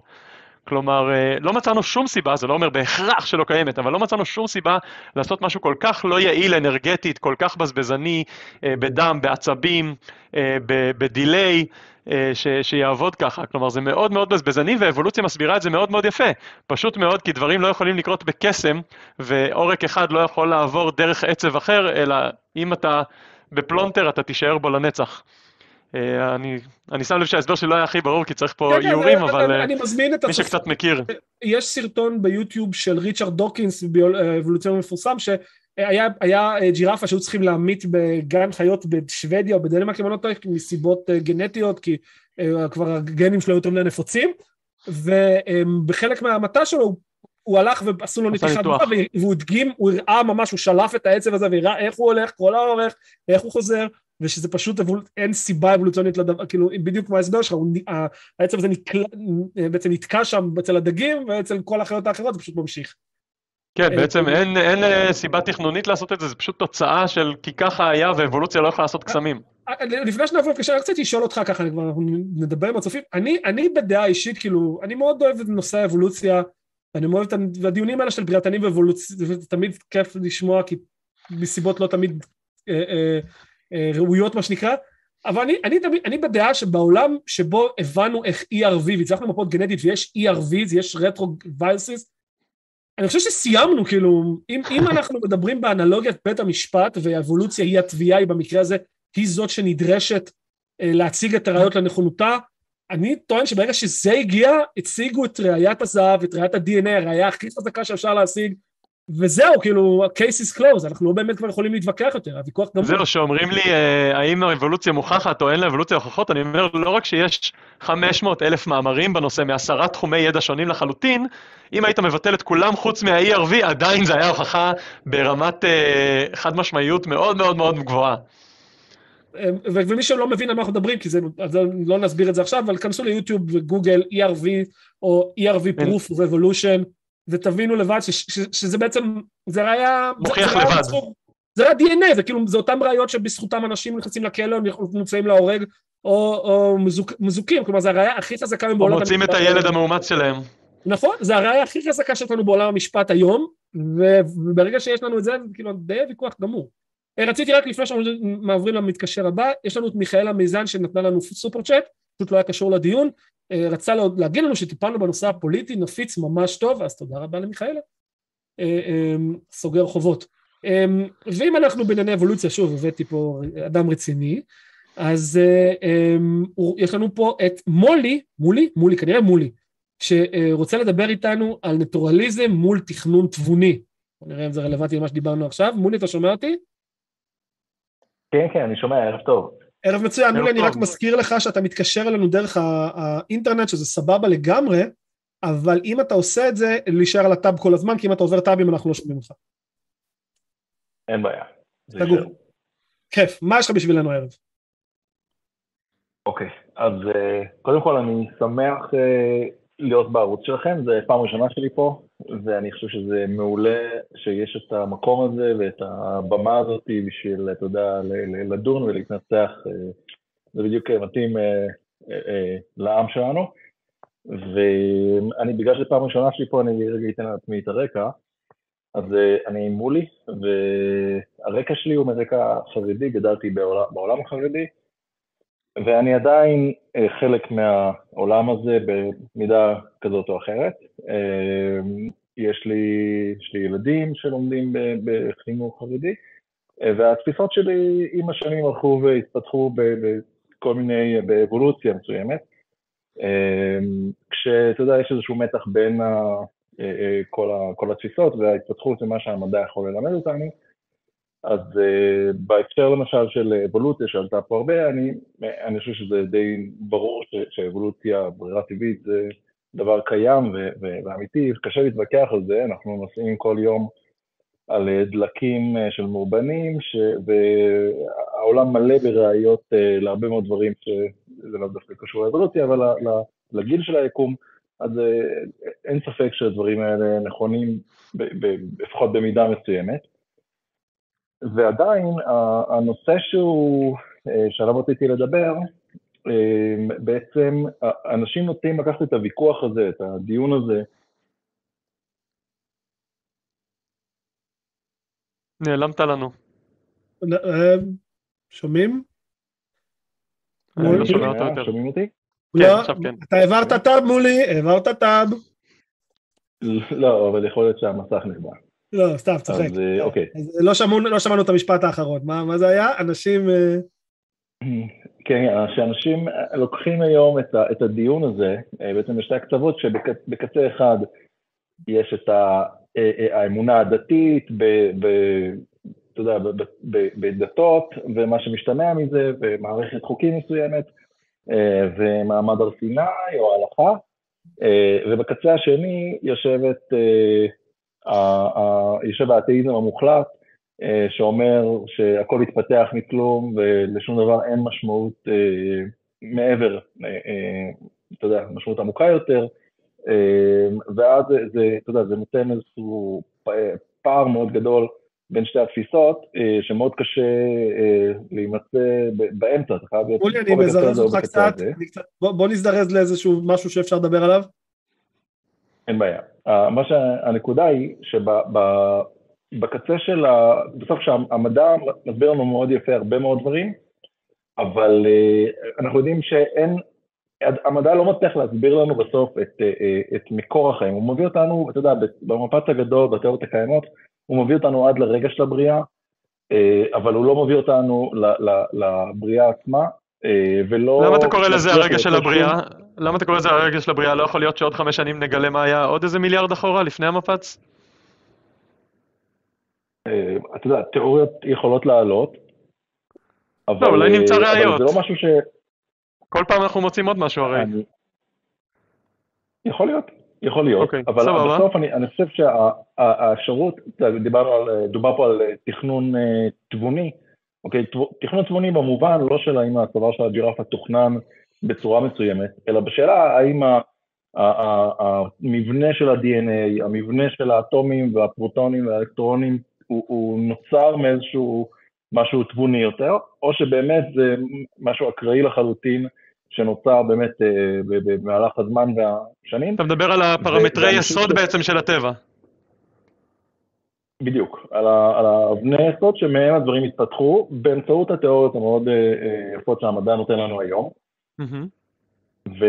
ושם אני חושב שלפחות, כמו שיש תיאוריות מדעיות, שחלקם אפשר להוכיח יותר או פחות, יש גם את התיאוריה של התכנון התבוני שאומרת, שהייתה נצרכת מידה כלשהי של תבונה, בשביל ליצור את התבונה הזאת. אוקיי, אז אנחנו מדברים בעצם, אז בעצם אתה שואל אותנו על תכנון תבוני, מה דעתנו על זה? תכנון תבוני בהקשר של הפרמטרים היסודיים של הטבע. אלא למה להעדיף תיאוריות מדעיות כתזות בלבד, על פני תכנון תבוני כתזו שהיא אפילו יותר הגיונית, יותר מסברת. אוקיי, תראה, אם אתה מדבר על מתכנן תבוני, שעיצב את כל הפרמטרים היסודיים של איך מתנהג אלקטרון, ואיך מתנהג קווארק, וכל השאר הוא תוצאתי, כלומר הפרוטון כבר זה תוצאה, והאטומים והמולקולות והכוכבים והחיים הם הכל תוצאה, אז זה מה שנקרא דאיזם. דאיזם זה אומר יש אל שאולי הוא היה כל יכול, אבל, ונמאס לו, אולי לא יודע מה, אבל זה אל שברא הכל, ומאותו רגע או נעלם או הפסיק להשפיע. אני חושב שאני, בתור, אני יכול להגיד על עצמי, אני חושב שהרבה אתאיסטים יסכימו איתי, יותר קשה להגיד זה לא נכון. זה פשוט אה, לא מסתדר לי עם הרבה דברים אחרים שאני יודע, אבל יותר קשה לי להגיד דאיזם הוא לא נכון, מאשר להגיד תאיזם הוא לא נכון. אה, והשאלה היא, האם אתה מדבר על כזה אל, שבעצם מרגע שהוא ברא את היקום לא מתערב יותר בכלל? אני, אני לא יודע, לא, אני לא עוקב אחריו מה הוא עושה בינתיים. האם אתה מאמין שהוא משפיע על העולם, או שאפשר להשפיע עליו? זה, זה נושא, זה דיון אחר לגמרי. אני לא, אני לא יודע, וזה הרבה יותר קשה לבוא, להיכנס ולהוכיח את זה, אבל... מבחינתי, אם בן אדם אומר לי, אם בן אדם אומר לי, יש אלוהים שברא את פרמטרי היסוד, וכל השאר משם זה פשוט החוקי טבע, אני אומר לו, אוקיי, נשאר לנו מעט מאוד על מה להתווכח, תכלס, כי אנחנו מסכימים על הכל מהרגע שאנחנו יודעים משהו. אני חושב שכאילו... עד היום, אם תסתכל על דוגמאות של איך מדע מגלה דברים, הרבה מאוד מהדברים שהמדע גילה, אמרו, רגע לפני שהמדע גילה, אמרו זה אלוהים. קשת בענן, ליקוי ירח, ליקוי חמה, רעידות אדמה, גשם, הרבה מאוד דברים אמרו שזה אלוהים, ומי שאמר זה אלוהים לא הלך לבדוק איך זה קורה, כי הוא יש לו כבר תשובה, ומי שלא אמר זה אלוהים, אולי, אולי הלך לבדוק, ואמר, אה, גשם זה מכוח הכבידה מענן, וענן זה מרוח מהים, וכן הלאה וכן הלאה, ומצא מנגנונים. אז הניסיון מראה לנו עד היום, בכמות מאוד מאוד יפה של מקרים, אני לא יודע אם זה יותר כמו אלף או יותר כמו מיליון, אבל בכמות מאוד מאוד יפה של מקרים, שעל כל מקרה שבדקנו אותו לעומק, או לא מצאנו כלום, או מצאנו משהו מדעי. כלומר, אין לנו אף מקרה שאמרנו, אהה, זה חד משמעית אלוהים, זה חד משמעית על טבעי, אין אפילו מקרה אחד כזה. אז בעצם יש לך מסה של אירועים, שאנשים בהתחלה או לא הבינו אותם ואמרו אני לא מבין, או לא הבינו אותם ואמרו זה אלוהים, וככל שהמאות ואלפי שנים מתקדמות, ובעיקר בעידן המדעי, יותר ויותר דברים הם או אני לא יודע, או אלוהים, או מדע. כלומר, יש, אין אף דבר שהתחלנו מ"אני לא יודע" ואז הסקנו "אז זה אלוהים". אין אף דבר שהתחלנו מ"אז זה המדע", או סליחה, "אז זה חוקי הפיזיקה", ואז אמרנו "אז זה אלוהים". כלומר, ההתקדמות היא, היא מגמתית, והיא לא סתם מגמתית של יש טרנד יותר בכיוון, לא, הטרנד הוא מאה אחוז בכיוון אחד. מה שגורם לי לחשוב, שנראה לי ונדמה לי ואני לא יכול להוכיח, שככה זה יהיה לנצח. אבל, אבל אני לא יכול לדעת את זה חד משמעית. אני מקווה שזה היה ברור, כי יצא לי ארוך. אני רוצה לשאול אותך שאלה, אני רוצה לשאול אותך שאלה.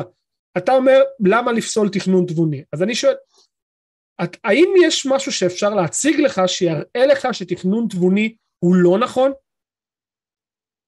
תיאורטית, לגמרי. משהו שאני חושב, אתה חושב שאם יצא לך, אתה אומר, תקשיב, תכנון תבוני. זה, זה קצת קשה, אבל בוא נגיד, אם, אם היה אפשר ליצור אה, בצורה אקראית לחלוטין, אה, איזשהו אה, מבנה מורכב כמו די אן איי, כמו רצף גנומי, עשו כבר חלקים די נרחבים מזה במעבדה. אסור חלקים כבר די רחבים מזה. אבל אף אחד לא טוען את זה. זה נוצר על ידי מישהו אינטליגנט. מולי, מולי, מולי, שנייה, אף אחד לא טוען את זה, אף אחד לא טוען ש-די אן איי נוצר באופן רנדומלי כמו שהוא, אני חושב שהם לא מכיר אדם אחד שטוען את זה. כלומר, אקראיות זה רק רכיב שהוא לא חובה, כלומר, כמו שיש ברירה מלאכותית מול ברירה טבעית, אקראיות היא רכיב שהוא לא חובה, הוא קורה בטבע כל הזמן, אבל הוא לא רכיב חובה. מתוכנן או לא מתוכנן, אם קרה איזה שינוי, אז הוא קרה. בוא, רגע, יש לנו מישהו בצ'אט, רגע, שנייה מול, יש לנו מישהו בצ'אט שרוצה לעזור לך, בוא נראה אם הוא יצליח. הוא נתן לנו סופר צ'אט, והוא אומר, חיזוקים לתכנון תבוני, התכונות הפיזיק, הפיזיקליות שאנו מכירים מקוונטות, רמות אנרגיה באטום מימן, מסה קבועים בטבע, מהירות האור, קבוע הכבידה, כמו בתוכנת מחשב, אני לא כל כך בטוח למה זה כמו בתוכנת מחשב, מה אתה אומר על זה, לפני שאנחנו נגיב? לא, לא, לא הצלחתי לגמרי להבין את הטיעון. אני גם לא, אבל אני מאמין שהטיעון שהוא מדבר עליו, הוא בעצם הטיעון הטליאולוגי, העובדה ש... יש, אנחנו מזהים שהטבע בנוי בצורה מסוימת, כלומר, יש איזה שהם קבועים פיזיקליים כאלה ואחרים שמצריכים, שצריכים להתקיים כמו שהם, כדי שהטבע שלנו יתקיים, ואם הם לא היו כמו שהם היו, הטבע שלנו לא היה מתקיים כפי שהוא היום, והעובדה שזה קיים מהווה סוג של ראייה לתכנון תבוני. זה, זה, זה לדעתי מה שהוא מציג פה. אני, ב, ב, בסיכון שאני יוצא רשקש, אבל לדעתי על זה הכוונה.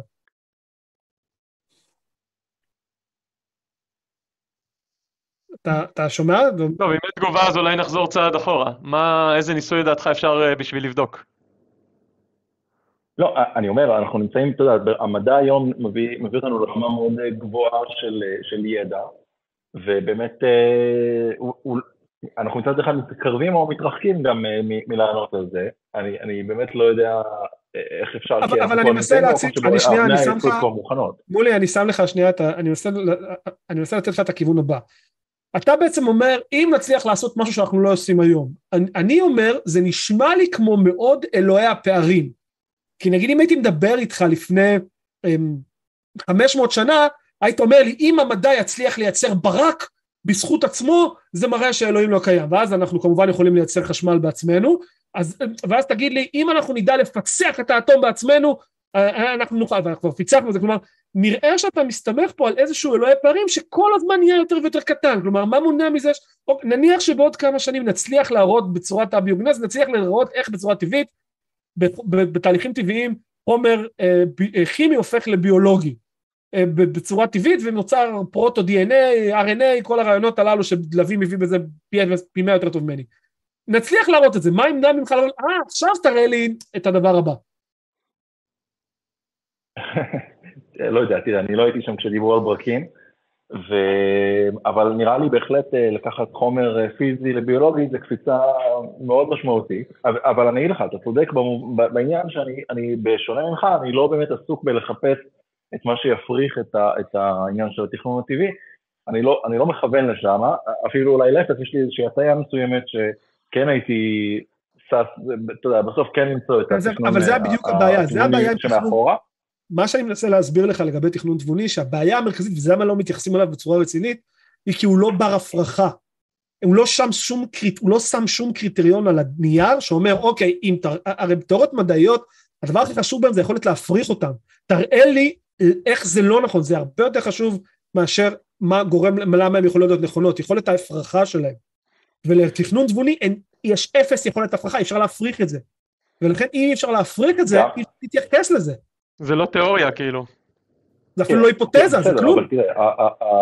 לא, בסדר, זה נכון, זה לא באותה מידה של תיאוריה, אבל שים לב, שוב, אנחנו חוזרים לנקודה של מוצא היקום, היצירה של החומר מכלום... שוב, אתה הולך לאלוהי הפערים, אתה הולך לאלוהי הפערים, דברים שאנחנו לא יודעים, סבבה, אנחנו לא יודעים. העובדה שאנחנו לא יודעים לא הופך את התיאוריה שלך לטובה יותר. בוא נגיד... בסדר, אז אני אומר, שתיהן בלתי מבוססות באותה מידה, לכל הפחות. לא, אבל הביוגנזה זה משהו שאנחנו כן יכולים בעתיד להציג מודל פעיל שלו. תכנון תבוני אין לנו דרך להפריך. וגם יש ראיות חלקיות כבר.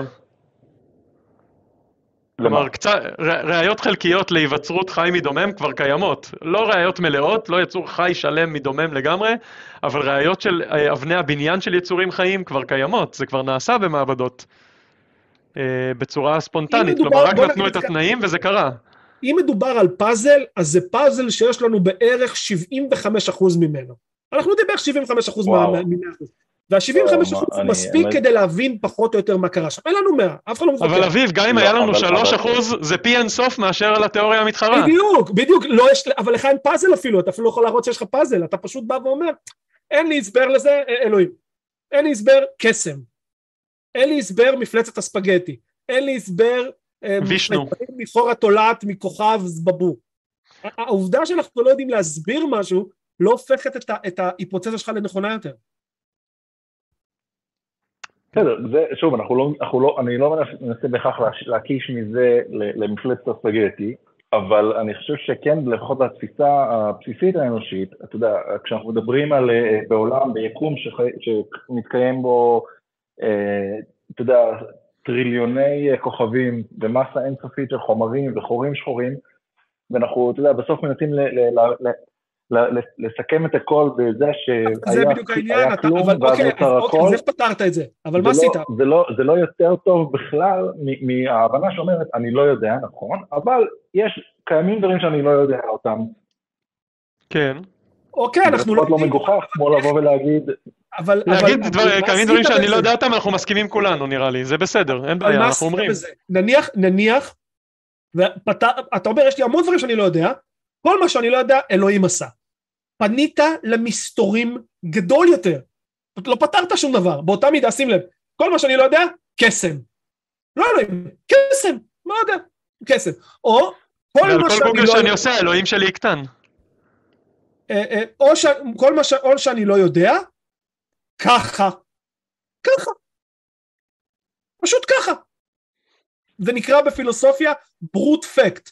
משהו הוא משהו כי הוא משהו. איך, מה פתרת, כאילו, איך ההסבר שנתת פה יותר טוב מכל שאר ההסברים שאנחנו יכולים לחשוב עליהם? אני לא יודע אם יותר טוב, אבל הוא בטח לא פחות טוב מההסברים שהמדע יכול... לא, הוא פחות טוב, הוא פחות טוב כי יש לנו ראיות חלקיות ויש לנו היסטוריה של לגלות שדברים הם בסוף כן עם הסבר טבעי. יש לנו היסטוריה של להגיע מלא יודע לטבעי, אין לנו אף פריט בהיסטוריה של להגיע מלא יודע ללא טבעי. אז כן יש... יתרון בסיסי, יסודי, דיפולטיבי, למה נראה לי שיקרה בפעם הבאה, עוד לפני שהוכחתי אותו. מה אני מנחש שהולך לקרות? יש יתרון לצד הזה. שנייה, כרגלנו בקודש, סופר צ'אט, רפאל מגיב, למידע נוסף או למי שלא הבין את ההודעה הקודמת, חפשו בגוגל השערת הסימולציה, simulation hypothesis, שזה בעצם אומר שאנחנו חיים בסימולציה, יש כזאת השערה, היפותזה, אני טוען שזה משחקי מילים פילוסופיים לכל מי שלא מעניין אותו באמת להתעסק, ומעבר לזה גם אני טוען שזה לא רלוונטי ולא מעניין, כי זה כמו להגיד... לא, אבל אפשר במקום תכנון תבוני להגיד סימולציה, אני לא מבין מה לפני הניצוץ הגדול, אה, הדליקו את הסימולציה, אני לא יודע מה יש בתוך האטום, אה, זה הרכיב הכי קטן של הסימולציה. זו תשובה שהיא גם, היא טובה בדיוק באותה מידה כמו התשובה שאתה נותן כרגע, כי אין לנו ולו ראיה אחת קטנה ימינה או שמאלה. אז השאלה אם אני הולך לפי מה שמרגיש לי, ואז זה רגש ולא עניין של לוגיקה ועובדות וראיות, או אני הולך לפי איזה שהם דיפולטים, לפי איך שאני רואה שהיקום מתנהג עד עכשיו, ואז אני הולך לכיוון המדעי חד משמעית בקלות, או לא יודע מה עוד אפשרויות. לפי איך שאני רואה את זה, אני הולך או לפי הטבע או לפי הרגש. אני לא רואה פה אופציה שלישית שמכוונת אותי לכיוון של להניח תכנון תבוני על פני משהו אחר. ורק להדגיש, לא, אבל שנייה, שנייה, אני חייב להדגיש את הנקודה הבאה, כי אני חושב שאולי היא מתפספסת פה. אתה אומר שאנחנו לא יודעים, אנחנו, כמו שלוי אמר קודם, אולי זה התפספס, אנחנו בסכמה מוחלטת, אנחנו לא יודעים. ידע אין לנו, אבל אנחנו, עכשיו השאלה היא אמונה. ידע זה אמונה מוצדקת אמיתית, זה משהו תחת אמונות, סבבה, ידע יצאוצנו החוצה. עכשיו השאלה היא אמונה, אמונה היא שכנוע. האם השתכנענו האם השתכנענו במשהו? ואז אני שואל, האם יש סיבה להשתכנע שתכנון תבוני נכון? מה הראיות שיש לנו לכך שתכנון תבוני נכון? ואין לנו כאלה, ולא רק שאין לנו כאלה, אנחנו לא יכולים בשום צורה לדעת מתי אנחנו טועים, כי אין שום דרך לבוא ולהגיד, תקשיב, טעינו, אוקיי, אנחנו לא יודעים, מת, לא נכון. אין לנו דבר כזה, תכנון תבוני לא בר הפרחה, וברגע שהוא לא בר הפרחה, אנחנו לא יכולים לדעת אם טעינו. ואז השאלה הכי בסיסית שנדרשת פה, אנחנו שואלים אותה מדי פעם הקו הזה, האם אכפת לך אם מה שאתה מאמין בו באמת נכון? בוודאי, בוודאי. אחלה. אז אם אכפת לך שמה שאתה מאמין בו באמת נכון, והדבר הזה שנקרא תכנון תבוני, אין לך דרך לדעת שהוא באמת נכון, לכן אין לך סיבה להשתכנע שהוא נכון, ולכן אין לך סיבה להאמין שהוא נכון. אין בעיה, אבל למען ההוגנות, אני אחזיר לך בשאלה, כשאתה מקיים את הדיון, את הדיון הזה, האם אתה גם חשוב לך שמה שאתה מאמין בו הוא נכון, במידה שאם יבוא משה עם המטה והוכיח לך את קיומו של מוחמד, אתה תלך ותסתכל. אתה הזנת לנו מבחינת התוכנית, מולי, הזנת לנו מבחינת התוכנית? לא מהתחלה ממש. אוקיי, לא, סבבה, אני חושב פשוט כי היה מתקשר שעלה בדיוק עם השאלה הזאת, מה ישכנע אותנו להאמין? ונתנו לו סיבות. יש מגוון דברים, כן. אנחנו בהחלט, אנחנו לא סגורים לאופציה, כלומר, אנחנו לא אומרים, אני מבחינתי, לדעתי, אני יודע שיהווה היהודי המקראי לא קיים, אני מסכים להביא שדאיזם כלשהו של אלוהים של ברא את העולם ונעלם, אני לא יודע אם הוא זה, לא יודע, לא מאמין שיש דבר כזה, אבל אני בהחלט פתוח לזה שתשכנע אותי שאני טועה, תציג, כלומר, תציג לי ראיות שאכן אלוהים קיים, ואני, כאילו, זה, אני לא יכול לבחור, אני לא יכול לבחור אם להאמין או לא. אם הראיות יהיו מספיק חזקות כדי לשכנע אותי, אני אאמין, אני אשתכנע. בעצם אנחנו לא קשורים רגשית למה שאנחנו מאמינים בו. זה פחות, אני רוצה להיות כרגע בן אדם שמאמין במה שנכון. זה יותר כמו אני חותר להאמין בדברים שכמה שיותר נכונים, ככל שיותר משכנעים אותי. אז זה לא שאני רוצה, כאילו, בא לי להיות צודק, כי כאילו כולם בא, אבל בסוף השאיפה היא להתקרב לאמת כמה שמצליחים, ולא להישאר בעמדה שלי כמה שמצליחים. מולי, התשובות האלה, אוקיי, אז נראה שהגענו לאיזושהי נקודה של פחות או יותר, לא יודע אם הסכמה, אבל איזושהי עצירה, כי כבר השיחה הזאת מתארכת, ויש לנו, רוצים להספיק לו קצת לפני הסגירה, אז אני מאוד שמח שקשרת מולי, ואתה תמיד מוזמן להתקשר עוד פעם, ושיהיה לך ערב מצוין ושבוע טוב. תודה לכם. לילה טוב. טוב, אז מה, טוב, סבבה, בינתיים אנחנו לא ניתקנו. הייתה שיחה מעניינת. לא ניתקתי לאף אחד, אני צריך לה, יש לי, יש לי מוניטין לעמוד בו, סתם. בואו ננסה להעלות את ניר, שהוא מאמין והוא רוצה לתת לנו הוכחות לקיומו של אלוהים, שזה, אנחנו מבקשים פה כבר שנים. ניר, מה שלומך בערב זה? ערב טוב, ערב טוב לכם, אני שמע. ערב טוב. מה יש לך בשבילנו הערב? יש לי כמה דברים. לא, אז תהיה לנו, אז בואו, הכי חזק, תתחיל הכי חזק. אני אלך איתכם על ה... כן, אני אנסה את הכי חזק שלי, אז אני ככה. טוב, בואו נתחיל דבר. קודם כל אני רוצה לשאול אתכם, למה אתם הולכים כל כך על המדע ועל כל הזה? למה אתם לא הולכים ללמוד את הצד השני? למה אתם לא הולכים לישיבה, לומדים כמה שנים, ואז עושים את ההשוואה? השקעתם כל כך הרבה זמן במחקרים ובזה, לקרוא ועניינים, למה אתם לא הולכים פשוט לישיבה? למה מצוינת, לוי, מה אתה עונה לו? אני מעדיף שאתה תיקח את זה. אה, אני? אוקיי. אצלי זה קל מאוד, אצלי זה קל מאוד, התשובה היא מאוד פשוטה. המדע עובד, זה הכל, הוא פשוט עובד, לא מסובך. כן, עוד לא ראיתי רבנים, עוד לא ראיתי... עוד לא ראיתי רבנים ממציאים לוויינים וטלפונים סלולריים ורכבות ותרופות, והמדע כן, אז כלומר, מה שהמדע אומר בסוף עובד.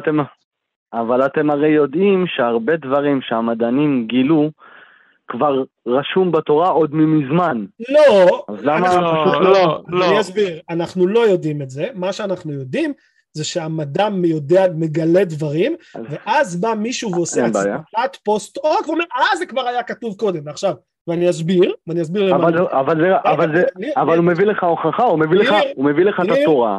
ניר, תן לי שנייה לסיים את המשפט, תן לי לסיים את המשפט, ואז תביא את ההוכחות, אבל תבין מה אני מתכוון, אני רוצה להסביר את עצמי. זה שאתה יכול להגיד לי, שבפרשנות יצירתית, מה שהמדע אומר כבר היה כתוב בעבר, מעניין אותי אפס, למה? ואני אסביר למה, כי רק המדע נתן לי את היכולת להפיק עם זה כלים שימושיים במציאות. כלומר, שוב, אני אתן לי לפני שאתה ממשיך, נניח פיצוח האטום, יכול להיות שתבוא ותגיד לי, אה כבר בתורה כתוב על פיצוח האטום, אחלה, אבל אי אפשר היה להשתמש במידע הזה עד שבאו אנשים ויראו איך עושים את זה, יישמו את זה בפועל ועשו את זה. כלומר, אתה, כלומר, אתה לא יודעת בכלל להשתמש במידע הזה עד שהמדע בא ועשה. ולכן מבחינתי, זה מעניין בדיוק אפס. כלומר, מה אני רוצה, מה אתה צריך... כמו דילוגי אותיות בספר צפון ודרום. מה אני צריך? אני צריך מידע... יכול לקצר לכם?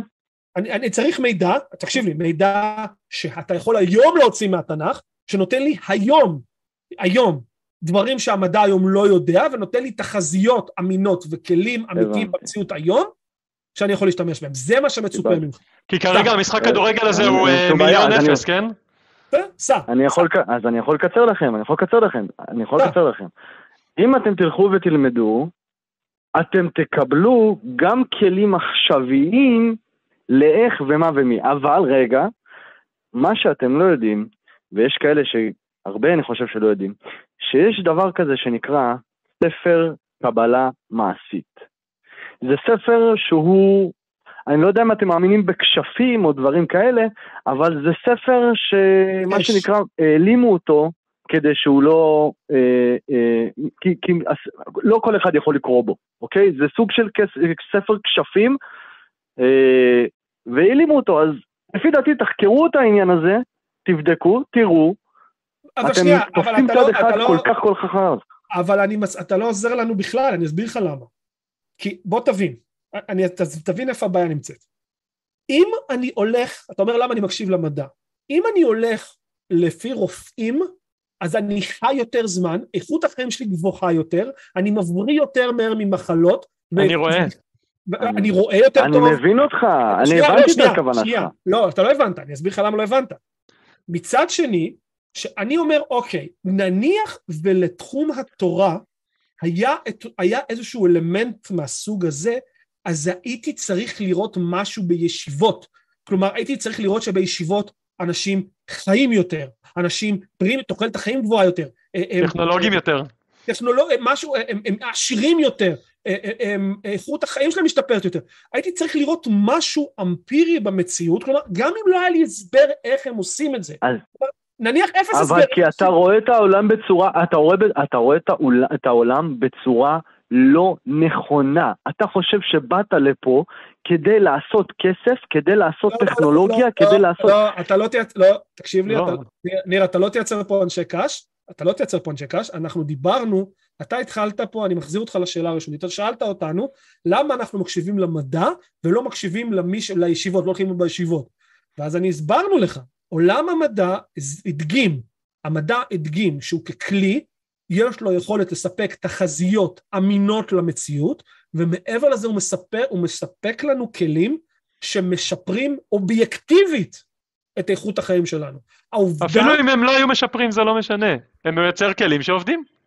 העובדה שאני ואתה... אני יכול לדבר? אני ואתה מדברים, וכמה אנשים צופים בנו, זה נכון בגלל המדע, לא פתחת ספר גמרא, ואני פתחת ספר גמרא, וזה למה אנחנו מתקשירים אחד עם השני, למרות שאין אף אחד... אבל אני רוצה להגיב לך על זה. אני רוצה להגיב לך, אבל... שוב, אני חוזר שוב למה... תתייחס? אין בעיה, אני מתייחס לנקודה הזאת, בגלל זה אני אומר.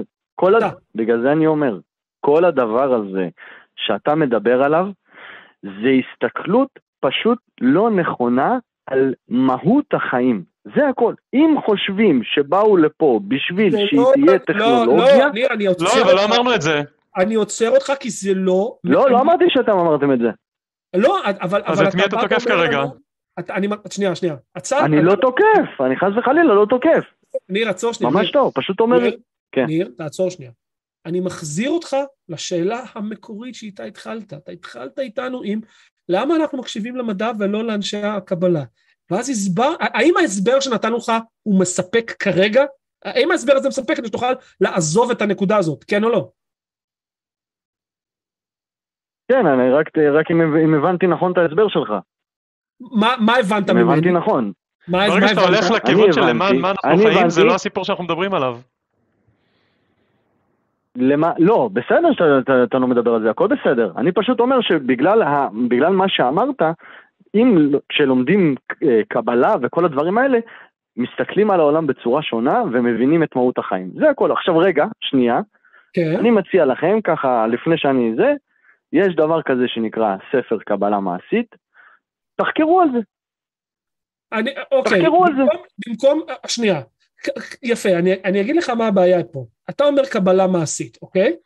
קבלה מעשית, שאני שומע את המילה מעשית, זה אומר משהו שיש לו מדיד במציאות, משהו שבאמת אפשר לראות אותו במציאות, תופס. נכון, נכון, נכון, נכון, חד משמעית. יפה. אז שוב אני מחזיר אותך. נכון. בגלל זה אמרתי כשפים, בגלל זה אמרתי כשפים. הספר הזה היה מראה אמפירית, שהוא אכן, יש לו יכולות במציאות, הוא היה מסוגל להדגים את זה, ויחד עם זאת. נכון, נכון. אנחנו לא רואים את זה, אנחנו לא רואים קבליסט. נכון, אתה לא רואה, נכון, אני שוב אומר, אתה לא רואה את זה, כי אה, מה שנקרא, סוג של לא גנזו את הספר הזה, אלא מה שנקרא, העלימו אותו, הדחיקו אותו הצידה, כי אסור שזה יגיע לידיים. יש אנשים שמכירים אותו? יש אנשים שמכירים אותו? מי ש... יש אנשים שמכירים אותו, אבל אסור, מי שמכיר אותו, מי שמכיר את הספר הזה... כמה אנשים לדעתך מכירים אותו? כמה אנשים לדעתך מכירים אותו? רבנים, רבנים, רבנים מאוד גדולים, וגם תלמידי ישיבות ששמעו עליו. במספרים, כמה נראה לך? במספרים. כל הרבנים. כל הרבנים. כל הרבנים יודעים על הספר, הוא קיים. אלפי אנשים, אלפי אנשים? אלפי אנשים. מעולה. כלומר, אם, כדי שהספר הזה קבלה מעשית יעבוד, אם היינו בודקים את האוכלוסייה הזאת שנקראת רבנים, היינו אמורים מעשית לזהות שם משהו אמפירי שהם מסוגלים. כלומר, עוד פעם, הם חיים יותר טוב, הבריאות שלהם גבוהה יותר, הם חכמים יותר בצורה שפרסמת... לא, לא, הם לא משתמשים בזה. לא, לא, הם לא משתמשים בזה.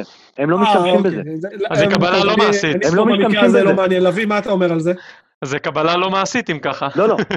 קבלה מעשית. לא, יש, הם לומדים, הם לומדים קבלה, הם לומדים קבלה, אבל יש עוד ספר שנקרא קבלה מעשית. שוב, אני אומר, זה סוג של כשפים, אני לא יכול יותר מדי... אז אם אף אחד אף פעם לא משתמש בזה, למה אתה שתחשוב שזה נכון? למה אני חושב שזה נכון? כן, אתה אומר אף אחד לא משתמש בזה, למה שתחשוב שזה נכון? כי הספר, כי הספר קיים. אז מה, גם ספיידרמן קיים. גם ספיידרמן קיים. ואני לא אומר את זה כאלבון, אני אומר את זה כטיעון אמיתי. ברור, לא, לא, לא משתמשים בו בגלל מקרים שקרו. אוקיי? כשלומדים, כשמספרים או מדברים על הספר הזה, אז אומרים... מה, כל פעם יש משלים, אני יכול לספר על ילדים שקפצו, אני גם יכול לספר על ילדים שכנראה קפצו מקומה עשירית ולא יצא להם הקור מתוך פרק כף היד, ובגלל זה לא משתמשים בספיידרמן. אבל אם אני לא רואה היום שום דרך להוכיח שהוא אמיתי, אז למה שאני חושב שהוא אמיתי? אין שום בעיה, אז בגלל זה אני אומר. אתה אומר זה אמיתי כי סמוך עליי. רגע, אבל אתה אומר אין דרך לחקור. אתה אומר אין דרך לחקור, אף אחד לא עושה את זה. רגע, רגע, רגע, כשאתה אומר לי אבולוציה, אז אני הולך בודק, מה זה אבולוציה? קורא, בודק, שואל, עניינים, מתעניין. אני אמרתי משהו. אני שואל אותך, אתה אומר, אף אחד לא משתמש בזה. לא, אבל אין לי מה לבדוק, כי אתה הרגע אמרת לי שאין מה לבדוק. ניר, אני רוצה כאילו... בוא נגיע, אוקיי, אני הצעתי את שלי, אני הצעתי, בואו... לא, אבל אני אומר לך, איך בודקים? אתה אומר, אי אפשר לבדוק, כי אף אחד לא עושה את זה, אז אתה אומר לי, לך תבדוק משהו שאמרתי ש... אתה יכול ללכת, אתה יכול ללכת...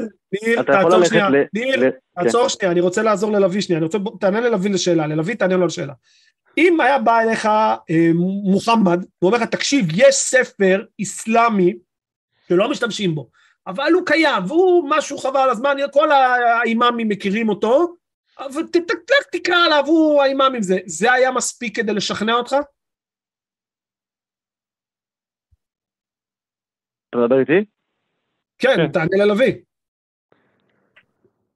אם מוסלמי אומר עכשיו, יש ספר קבלה מוסלמית, שכל מה שכתוב בו נכון, אבל אף אחד לא משתמש בו היום. זה משכנע אותך? מה זה משכנע אותי? אני אלך ויקרא בו. לא, אבל הוא נסתר. לא הבנתי.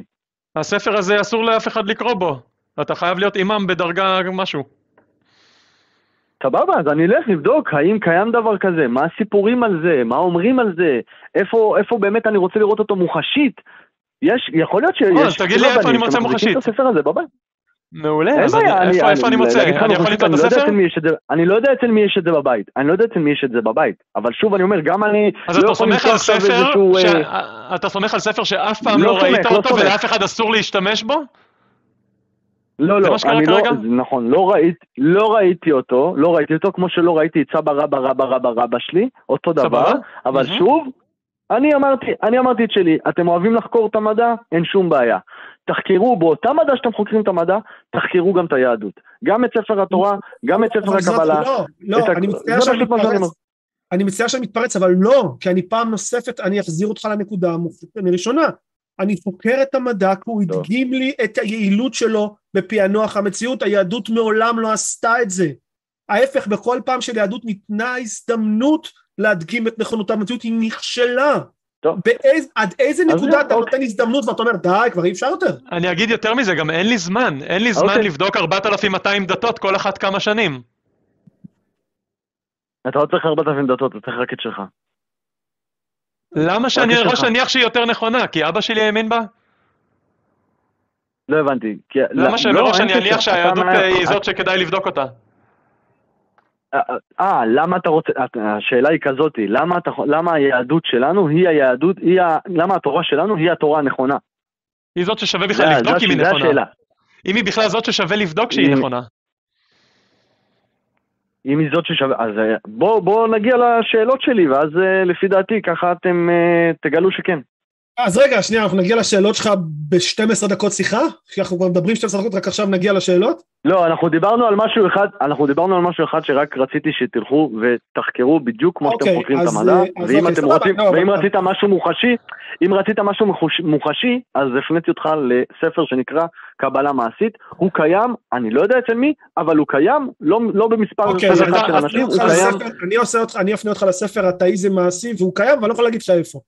נו, ברכה, בוא נקצת, אנחנו קצת מנסים לו טיפה... כן, אתה מנסה לשכנע אותנו באמצעות משהו שאתה לא יודע בעצמך, אז אני לא הבנתי, אתה רוצה שאני אשתכנע רק באמצעות זה שאני אלמד על התורה יותר ממך?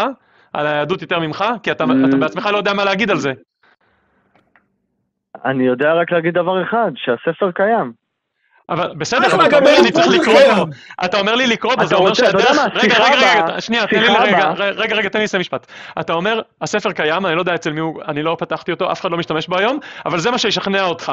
זה אומר שמה שאתה אומר זה שבשביל להשתכנע ביהדות, אני צריך להבין ביהדות יותר ממך.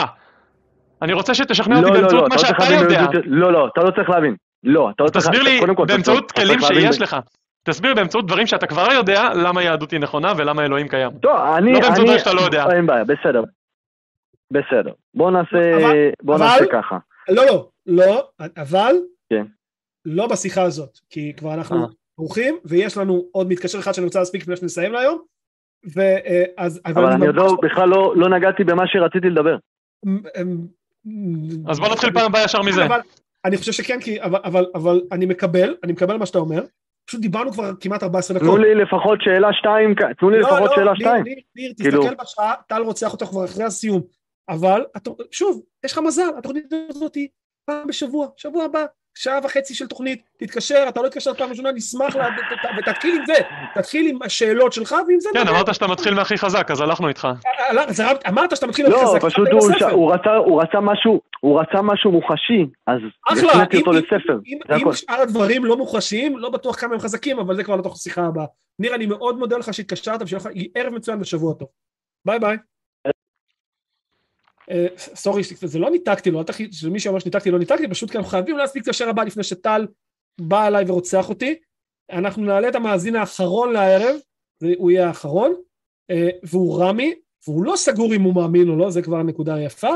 והוא רוצה לדבר איתנו על האימור של פסקל, שזה תמיד... היי, רמי. שלום. מה שלומך, רמי? שלום. שלום וברכה, ערב טוב. אם אתה יכול בבקשה לשפר מיקום, קצת לשפר קול, כי יש לי הרגשה שאתה קצת עם... הנה, אני הורדתי מאוזנייה, יותר טוב עכשיו? כן, מעולה. לך על זה. יופי, מצוין. קודם כל, הערוץ שלכם יפה מאוד, וגם הסרטונים שלך, טיצ'ר לבה, מרתקים יפה מאוד. תודה, תודה רבה. אני מבין ש... כן, אני באמת הזמן שלנו קצת קצר. אני... אין לך חצי שעה. אין לך חצי שעה, אבל יאללה, בוא תתת לנו משהו. כן, בסדר. האמת שהשארתי לך תגובה אתמול לגבי חמישים חמישים באתר שלך, וחשבתי לדבר על הנקודה הזאת של כאילו ניהול סיכונים, אבל משהו בשיחה הקודמת תפס אותי, והייתי שמח בשיחה עם מוליס. בסדר? בשיחה איתו, אז בעצם אמרתם שלתכנון תבוני אי אפשר להוכיח אותו, אי אפשר להפריך אותו. ולכן מבחינתכם, מבחינת המחשבה שלכם הוא חלש יותר. לעומת כל המתודיקה שהמדע עובד איתה, שתמיד מתיימרים לומר שהכל ניתן להפרחה. בערך, אני רק מתקן, תכנון תבוני תיאורטית כן ניתן להוכיח, להפריך לא ניתן. תיאורטית כן ניתן להוכיח, תאמר אם אלוהים יבוא ויציג, יעמוד מולו, הנה תראו בדיוק איך עשיתי את זה, pretty good, כאילו מבחינתי סבבה, זה די חזק לזה, כלומר כן אפשר להוכיח, אבל אי אפשר להפריך, וזאת הבעיה, ואין לנו ראיות. אוקיי, ולעומת זאת, הצד של האתאיזם, אז לדעתכם, הוא ניתן להפרחה? לא האתאיזם, אבל כל נקודה ונקודה שהמדע אומרת, יש רעיון שאם הוא יקרה, הוא יפריך. כלומר, אם עכשיו אנחנו אומרים, גילה, יקום הוא ארבע עשרה מיליארד שנה, ומצאנו כוכב שהוא חד משמעית בין חמש עשרה מיליארד שנה, אז הנה, הפרחנו משהו. ואם מצאנו ארנב בשכבה פרקמבריונית, מה שנקרא, שנוצר לפני יותר מחצי מיליארד שנים, הפרחנו משהו. אז לכל דבר יש תיאורטית מה צריך לעשות בשביל להפריך, וככל שיותר אנשים מחפשים ביותר שיטות, ביותר מעבדות שונות, ביותר מדינות, ולא מצאו, אנחנו בעצם אומרים, התיאוריה יותר חזקה. אוקיי, לחלק הזה בסדר, אבל לחלק המהותי, השורשי, של יש אלוהים, אין אלוהים, החלק הזה, האתאיזם בעצם רוצה לומר, שיש סיכוי, כן, לפחות, או, או, או שוטן בהחלטיות, שהכל אקראי ובלי שום תכנון תבוני. האם הדבר הזה ניתן להפרחה לדעתכם? אפשר להגדיר את אלוהים, מי הוא, מה הוא, מה הוא מסוגל, ולכל דבר לחשוב על ניסויים ולבדוק האם אנחנו, הניסויים מובילים אותנו לאלף או בית, אבל להגיד, אין אלוהים, זה אני לא יכול להוכיח. כאילו, אני יכול להוכיח אולי תכונה ספציפית שלו, או מקרה ספציפי שהוא יתערב או לא יתערב בו, וגם אז אי אפשר להוכיח שלא. אבל אפשר עוד ועוד ועוד תכונות, תכונות של אלוהים, או דברים שאלוהים עשה לכאורה, לעשות ניסויים ולהגיד, וואלה, לפי התוצאה זה הצד שמחזק לי את האמונה שהוא לא קיים, או מחליש לי את האמונה שהוא כן קיים, בעצם, זה אותו אחד. אבל כשאתה אומר משהו שאלוהים כן עשה, זה כאילו הכל מה שנקרא בהסתמך על כתבי הקודש או על דתות, מה שאנשים אומרים, אבל אני מדבר עכשיו על לוגיקה פשוטה, בלי שיש שום דתות. איך שאנחנו מתבוננים על היקום ומנסים... אבל יש לך בעיה פה, האתאיזם איננה עמדה חיובית. האתאיזם זאת לא עמדה חיובית. אלוהים קיים זו טענה חיובית לגבי המציאות. כלומר, אתה אומר, משהו קיים. האתאיזם איננו טענה חיובית בכלל. זה מה שנקרא, נאמץ את עמדת הגשש, לך תוכיח שאין לך אחות. זה בדיוק. אתה לא יכול להדגים שלילה. אנחנו לא אומרים, אנחנו לא אומרים אלוהים לא קיים, אנחנו אומרים, אנחנו לא משוכנעים שהוא קיים, כי לא הוצגו לנו ראיות מספקות. כלומר, אתה לא יכול להפריך. אז אם אני מבין אתכם נכון, אז רגע, זה יהיה נכון לומר שהאתאיזם מודה שהסיכוי שאלוהים קיים הוא חמישים חמישים, זה נכון? לא, לא, לא, לא. ממש לא נכון. זה מה שעכשיו הבנתי ממך, כי אתה בעצם אומר, אנחנו לא משוכנעים שהוא קיים. לא, רגע, רגע, אני אגיד ככה, פילים קיימים? כן. יש לי חלון בחדר? כן. האם עומד פיל מחוץ לחלון החדר שלי? אני לא יודע כי לא הסתכלתי. אבל האם זה חמישים חמישים? לא. דברים שאני לא יודע הם לא בהכרח חמישים חמישים. כמעט כל הדברים בעולם הם לא חמישים חמישים. זה מאוד דומה. יש לך טעות מאוד מאוד נפוצה, יש לך טעות מאוד נפוצה שאתה מתבלבל בין התפלגות לבין הסתברות. כלומר, האם אני אזכה מחר בלוטו, או שכן או שלא? זה שיש שתי אופציות, לא אומר שהסבירות לשתי האופציות היא חמישים חמישים. אתה מסכים איתי שהסבירות שאני אסכם אחר בלוטו, או שכן, אני מבין. לא חמישים חמישים. אני מבין, נכון, נכון, נכון, אוקיי, אבל בנידון הזה שיש אלוקים, אין אלוקים, שם, אל תקנו זה חמישים חמישים באחוזי הסתברות, אבל ההיגיון של שתי הצדדים, זאת אומרת, הטענה האם אפשר להוכיח, או שאי אפשר להפריך, בעצם בשתי הצדדים, שווים, שתי הדרכים שוות, ככה אני רואה בעצם. ממש לא נכון, זה כל לא, כך לא נכון. לא, אם הקשבת מה, שדיבר, מה שאמרתי למאזין הקודם, אוקיי. יש לנו היסטוריה של מאות ואלפי שנים של ניסויים, עוד לפני שהיה מדע, עוד שהיה כאילו ניסויים לא מסודרים גם, שאנחנו לאט לאט מגלים איך דברים בטבע עובדים, ולא היה אף פעם דבר אחד שאמרנו, אה, זה על טבעי, זה אלוהים בוודאות. אבל, אבל עזוב, אבל ש... עזוב, עזוב אבל היסטוריה. עזוב, אז עזוב אנחנו היסטוריה, לא ב-חמישים חמישים. עזוב היסטוריה במה חשבו פעם. כן, לא, אוקיי. אבל עזוב היסטוריה במה שחשבו פעם. אנחנו מאפס. עכשיו, אנחנו, עכשיו באנו לעולם. אנחנו חוקרים בעצמנו בלי שום היסטוריה. אבל זה היה, אבל שנייה. רגע, רגע, רגע, שנייה, רגע, רגע, רגע, בלוגיקה. תעצור, תעצור שנייה, תעצור. אתה חייב להבין שיש פה, קודם כל שתי שאלות, יש פה שאלה מוסווית שאתה לא קולט שהיא קיימת לדעתי. כשאתה מדבר על אלוהים... פעם, שמה? אתה שומע אותי? אוקיי.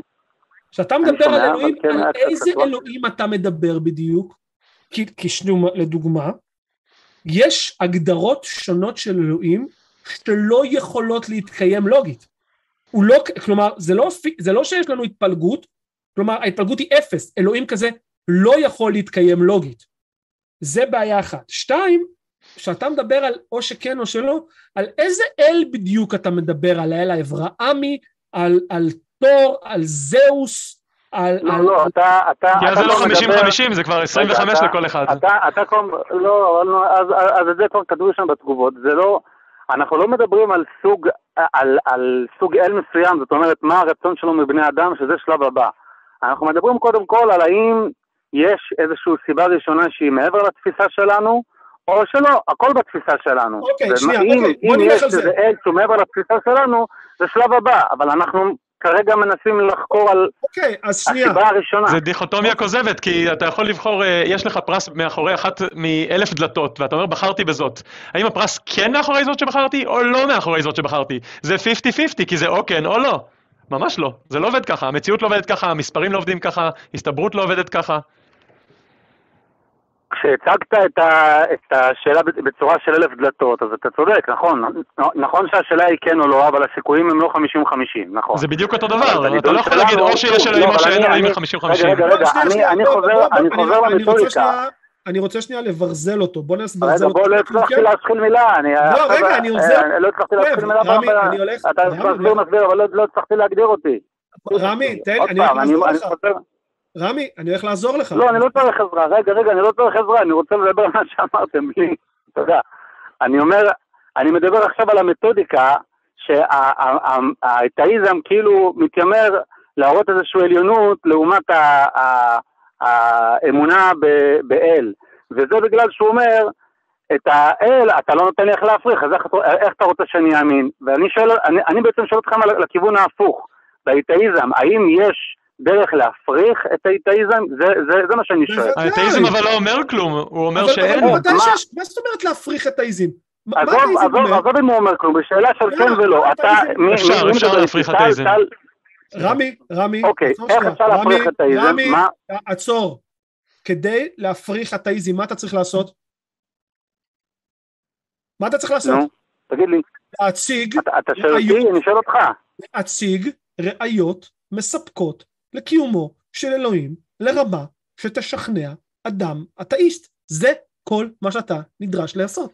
אתה, אתה צריך להציג ראיות, אז איך שלהפריך? ואם כן. בצד שלך יש יצור כל יכול, אז יהיה לו מאוד מאוד קל, יש לו חמשת אלפים דרכים או מיליון דרכים לעשות את זה. אפשר להפריך אתאיזם במיליון דרכים, אני יכול עכשיו להתחיל להמציא אחת אחרי השנייה, זה פשוט עוד לא קרה. יש לך אופציה, לא, אנחנו, זה לא, זה לא, זה לא משהו שיש... רגע, רגע, לא, אתה, זה לא נכון, כי... זה לא נכון, כי אתה, אתה לא נותן משהו שהוא בידי אנוש. זאת אומרת, התיאוריה שהאתאיזם מציג, היא לא ניתנת להפרחה על ידי בן אנוש. זאת אומרת, כמו שאתה אומר, האלוהים שאתה, אני, אני גם יכול להגיד לך שאתה יכול להפריך את קיומו של אלוהים, על ידי, שת, על ידי, על ידי שממש תגיע, לה, תסתכל בטלסקופים כל כך רחוק, ופתאום תראה שיש שם איזשהו... נדע מה, זה שתי גמדים שמשחקים, וכשהם בעצם היוצרים, אז הנה, זה לא מפריך, זה לא מפריך את אלוהים. רמי, רמי, רמי, אתה צודק, לא, שנייה, רגע, תעצור, שקט. ואתה רואה שזה שתי גמדים שמתמודדים מולם, וכשהם בעצם, רמי, תעצור, רמי, אני אשים אותך במיוט, תעצור, תעצור שנייה. אה, נו, אוקיי. הבעיה במה שאתה מציע, אתה, מה שאתה אומר תיאורטית נכון, אבל יש לו בעיה מובנית מאוד ברורה. אלוהים לא מוגדר בהגדרה אחת שמקובלת על כל האמינים. כלומר, כלומר, אם אנחנו היינו מגדירים את אלוהים בתור אה, אה, אה, אה, היצור שנמצא על כוכב מאדים בתקדונות על כל אוהב כאלה כאלה, והיינו מציגים טלסקופ שמראה לנו שבכן בנקודה הזאת עומד בן אדם, עומד משהו, וזה אנחנו אומרים, זה אלוהים, אז אתה צודק, זה ראייה מספקת, היינו, הנה, אפשר, אפשר, ומצד שני, אם היינו מצמידים טלסקופ לאותה נקודה, ורואים שאין שם כלום, אז זה בהחלט ראייה שמפריחה, כי בשאלות קיום, יש מקרים שבהם חוסר בראיות הוא באמת ראיות לחוסר. רגע, זה ראייה מפריחה, אלא אם עכשיו אתה מזיז את השער ואומר, רגע, אלוהים הוא גם בלתי נראה. בדיוק, ולא רק בלתי נראה, גם אין לו נוכחות, אבל הוא לא רק גם נוכחות, הוא גם כן, הוא לא קיים, אבל הוא כן קיים. כלומר, הוא נסתר. הבעיה היא פה שלא הצגת שום הגדרה לאלוהים, שניתן... שאפשר לבחון אותה. בדיוק. מצד שני, אתאיזם איננה עמדה חיובית. אנחנו מסבירים לך, זה, זה לא אותו דבר. אנחנו לא אומרים, אלוהים לא קיים, זה כל אלוהים, כי, שוב, כי ההגדרה היא בעייתית מאוד. אנחנו אומרים, אין לנו סיבה לקבל את הטענה החיובית שלך, עד שתציג לנו ראיות מספקות שישכנעו אותנו. ואפשר להחליף את אלוהים עם דרקונים ופיית שיניים באותה מידה, אין לנו מספיק ראיות, ולכן אנחנו לא משוכנעים כרגע. בדיוק, כל מה שאתה נדרש לעשות, כל מה שאתה צריך לעשות כדי לשכנע אותנו, זה להציג ראיות מספקות, וסיימת, זה הכל, אנחנו ממש לא באותה עמדה, ומצד שני, אני אשאל אותך, האם יש ראיה במציאות שאתה חושב שאני יכול להציג לך, שתגיד לך, אוקיי, אין אלוהים.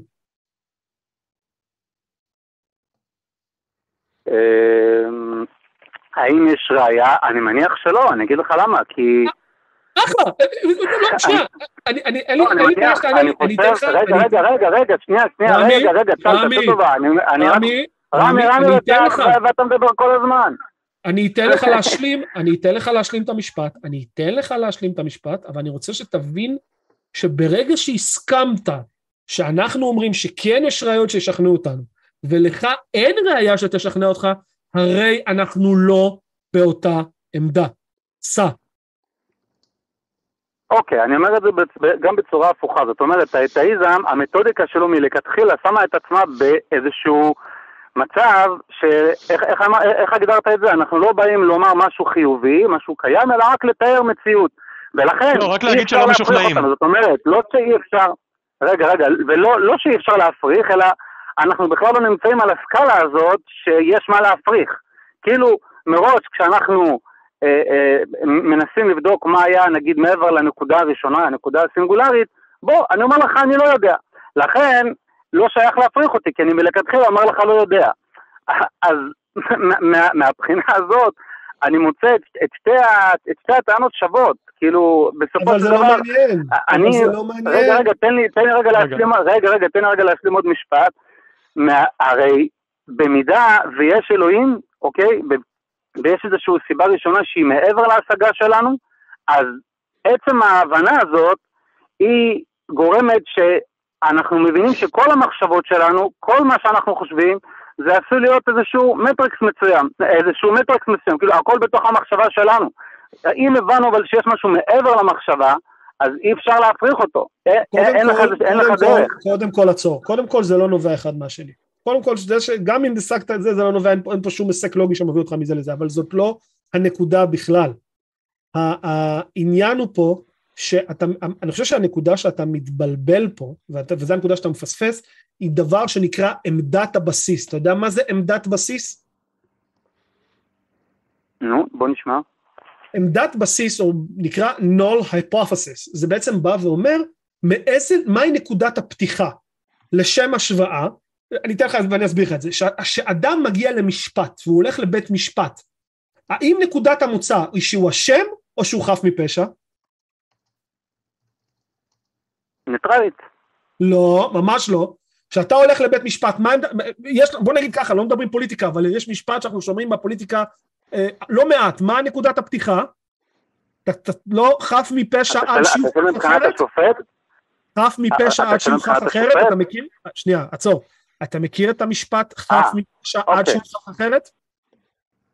אוקיי, כן. יפה, כלומר, עמדת הפתיחה היא שאדם הוא חף מפשע, עד שיוצגו ראיות מספקות שיציגו שהוא אשם.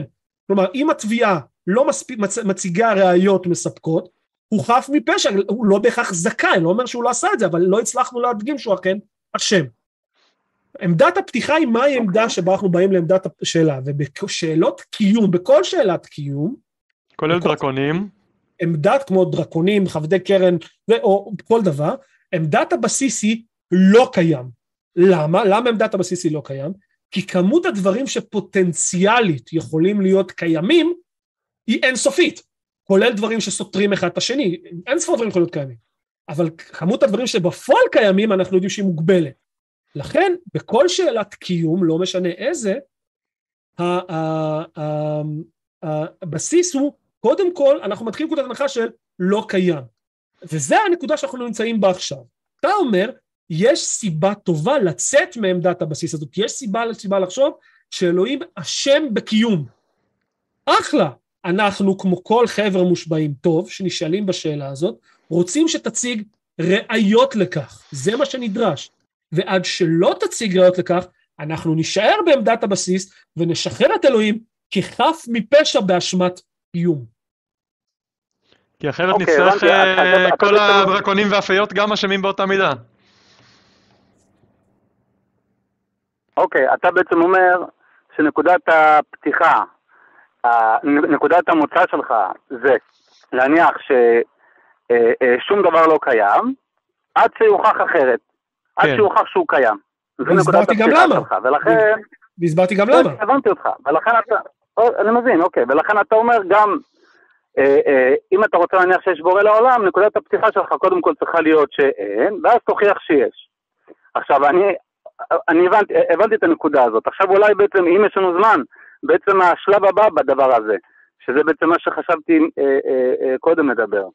אם אפשר, יש לנו כמה דקות? אני, אם אתה, אני אגיד לך מה, אולי אם אתה רוצה לעבור לטיעון של פסקל, אה, לא, לא, לא, לא, לא, אני לא, אני לא, לא, לא, אני עדיין לא בטיעון של פסקל.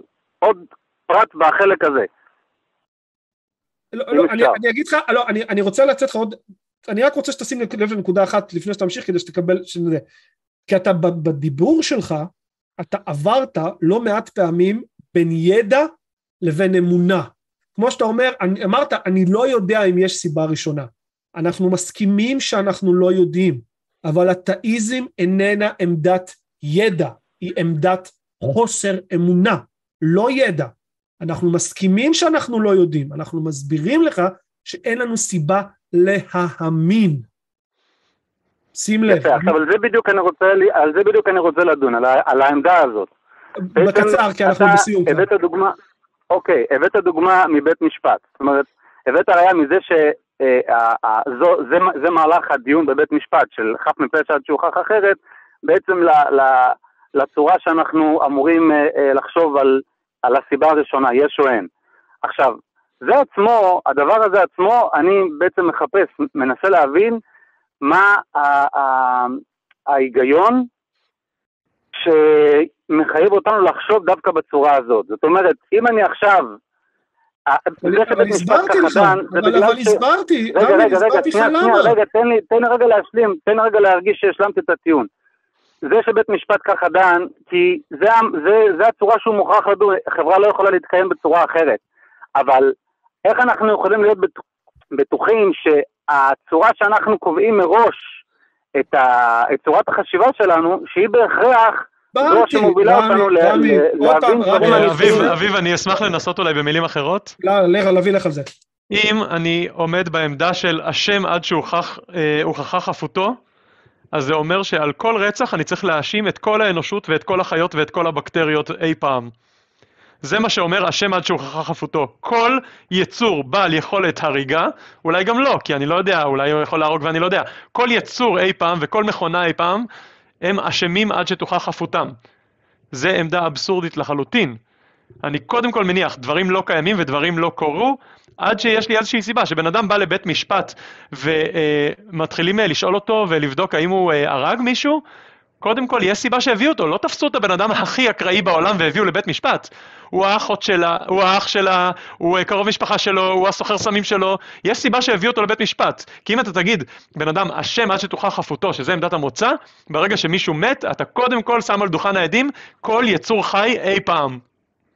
וכל מכונה שיש לה יכולת להרוג אי פעם. ההבדל, אני מבין מה שאתה אומר, ההבדל אבל בין שתי הדברים זה שמה שאתה מתאר זה צורת התנהלות של חברה, שאין לנו ברירה אחרת. זאת אומרת, לא בגלל שזה בהכרח הנכון. זה לא קשור לחברה, זה לא קשור. לא, רמי, רמי, רגע, רגע, רגע. רמי, אנחנו בסיום, אין לנו זמן. אני מבין שזה לא קשור לחברה. לא, אתה לא מבין. רמי, תעצור שנייה, תעצור. לוי אומר, תחשוב פעם, אני חוזר לגשש. להסביר למה אין לי ראיות לאחותי, יש לי אין ספור, אני יכול להסביר לך שהיא בדיוק נסעה לחול, ושהיא פה, ושהיא בלתי נראית, ונחטפה על ידי חזרים מפה, ובדיוק מאחורי הדלת, ומקלחת, אני יכול לספק לך אין ספור סברים, למה אתה לא רואה את אחותי, אבל אני רק צריך לעשות דבר אחד, אני פשוט להראות, הנה היא פה, והנה הצגתי לך את אחותי, זה מספיק, כלומר, מספיק להראות ראייה אחת שהיא פה, כדי להפריך את אין ספור שאר ההסברים הפוטנציאליים. זה הכל, וזה למה אנחנו חושבים ככה, לא קשור לחברה, לא קשור לבית משפט, זה קשור להיגיון במחשבה, כי יש אין ספור סיבות למה משהו לא נמצא, אבל מספיק סיבה אחת של הנה, תסתכל, הנה היא פה. אם אני גם אחשוב, כל האלים קיימים עד שהפרחתי אותם, הם גם סותרים אחד את השני מאוד, מאוד מאוד, אז אני בבעיה.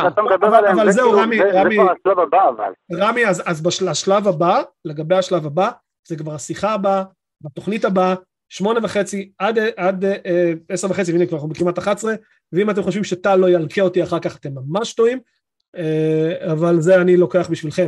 אז רמי, אה, אני מאוד מודה לך שהתקשרת, אני מזמין לך להתקשר עוד פעם שבוע הבא ובשבועות הבאים, ותודה רבה, שיהיה לך ערב מצוין ושבוע טוב, ביי ביי. אה, טוב, זהו, זהו, אה, אה, מספיק. אה, עונים לשאלות כתובות או ש... אה? עונים לשאלות כתובות? הם לא, לא יודע אם יש לנו זמן, כי עוד פעם, כאילו, okay. כל שאלה שאתה עונה לה ככתובה, זה עוד מלכה שאני מקבל מטל. אני, אני רק רוצה להגיב לסופר צ'אט אחד, שאני פשוט לא הצלחתי להבין מה כתוב בו. מה כתוב שם? אני, אני, כאילו, אני רואה סופר צ'אט של אנד רנל, אבל הוא לא כתב שום דבר, נכון? תקנו אותי חברים מאחוריי שאם אני טועה. אז תודה רבה שנתת הסופרצ'אט, אבל לא כתוב שם כלום, תקנו אותי אם אני, אולי, אולי בג ב, בג ביוטיוב, ומראש אני מתנצל, אני שם על השולחן, אני ממש מתנצל שלא הקראתי את שמות התורמים ואת הפטריונים לנו הפעם בתוכנית הזאת, כי רצתי קדימה והיה מלא מדבר מדבר, ושוב, אני יכול לעשות את זה, אבל טל ירצח אותי, ואני, וטל לעומת אלוהים באמת קיים, אז אני, תודה, תודה רבה לכל מי שהתקשר, תודה רבה לוי, נעמת לי מאוד בערב זה. תודה שהזמנתם אותי. תמיד מוזמן, אני חושב שכולם, כולם נהנים, אני נהניתי, תודה רבה לכל מי שמתקשר, תודה רבה לכל מי שתורם לנו, תודה רבה לכל מי שמאזין, מזכיר עוד פעם, זה הזמן ללכת לראש בראש, דף היוטיוב, שאנחנו כבר מוציא דיבייטים ולחכות לדיבייט הבא של הקו האתאיסטי, בטוח יצא שם השבוע או שבוע הבא, Um, um, תודה רבה לטל שהפיק אותנו, um, תודה רבה לרן שסינן, תודה רבה לאורי שרוחו מרחפת מעל פני המים ושומר אותנו בקו, um, למי, לא, ניבה שהיום לא נמצאת, אבל מה אכפת, לא מרגישה טוב, אז רק זה, uh, תודה רבה לכל מי שמגיב בצ'אט ולמאזינים ולכל מי שזה, ונזמין את כולם uh, להפיץ אותנו הלאה, לייק, סאבסקרייב, טיק טוק לא לשכוח, ויאללה, מספיק, תשארו סקפטיים, ושנדע ימים טובים מאלו. לילה טוב. לילה טוב.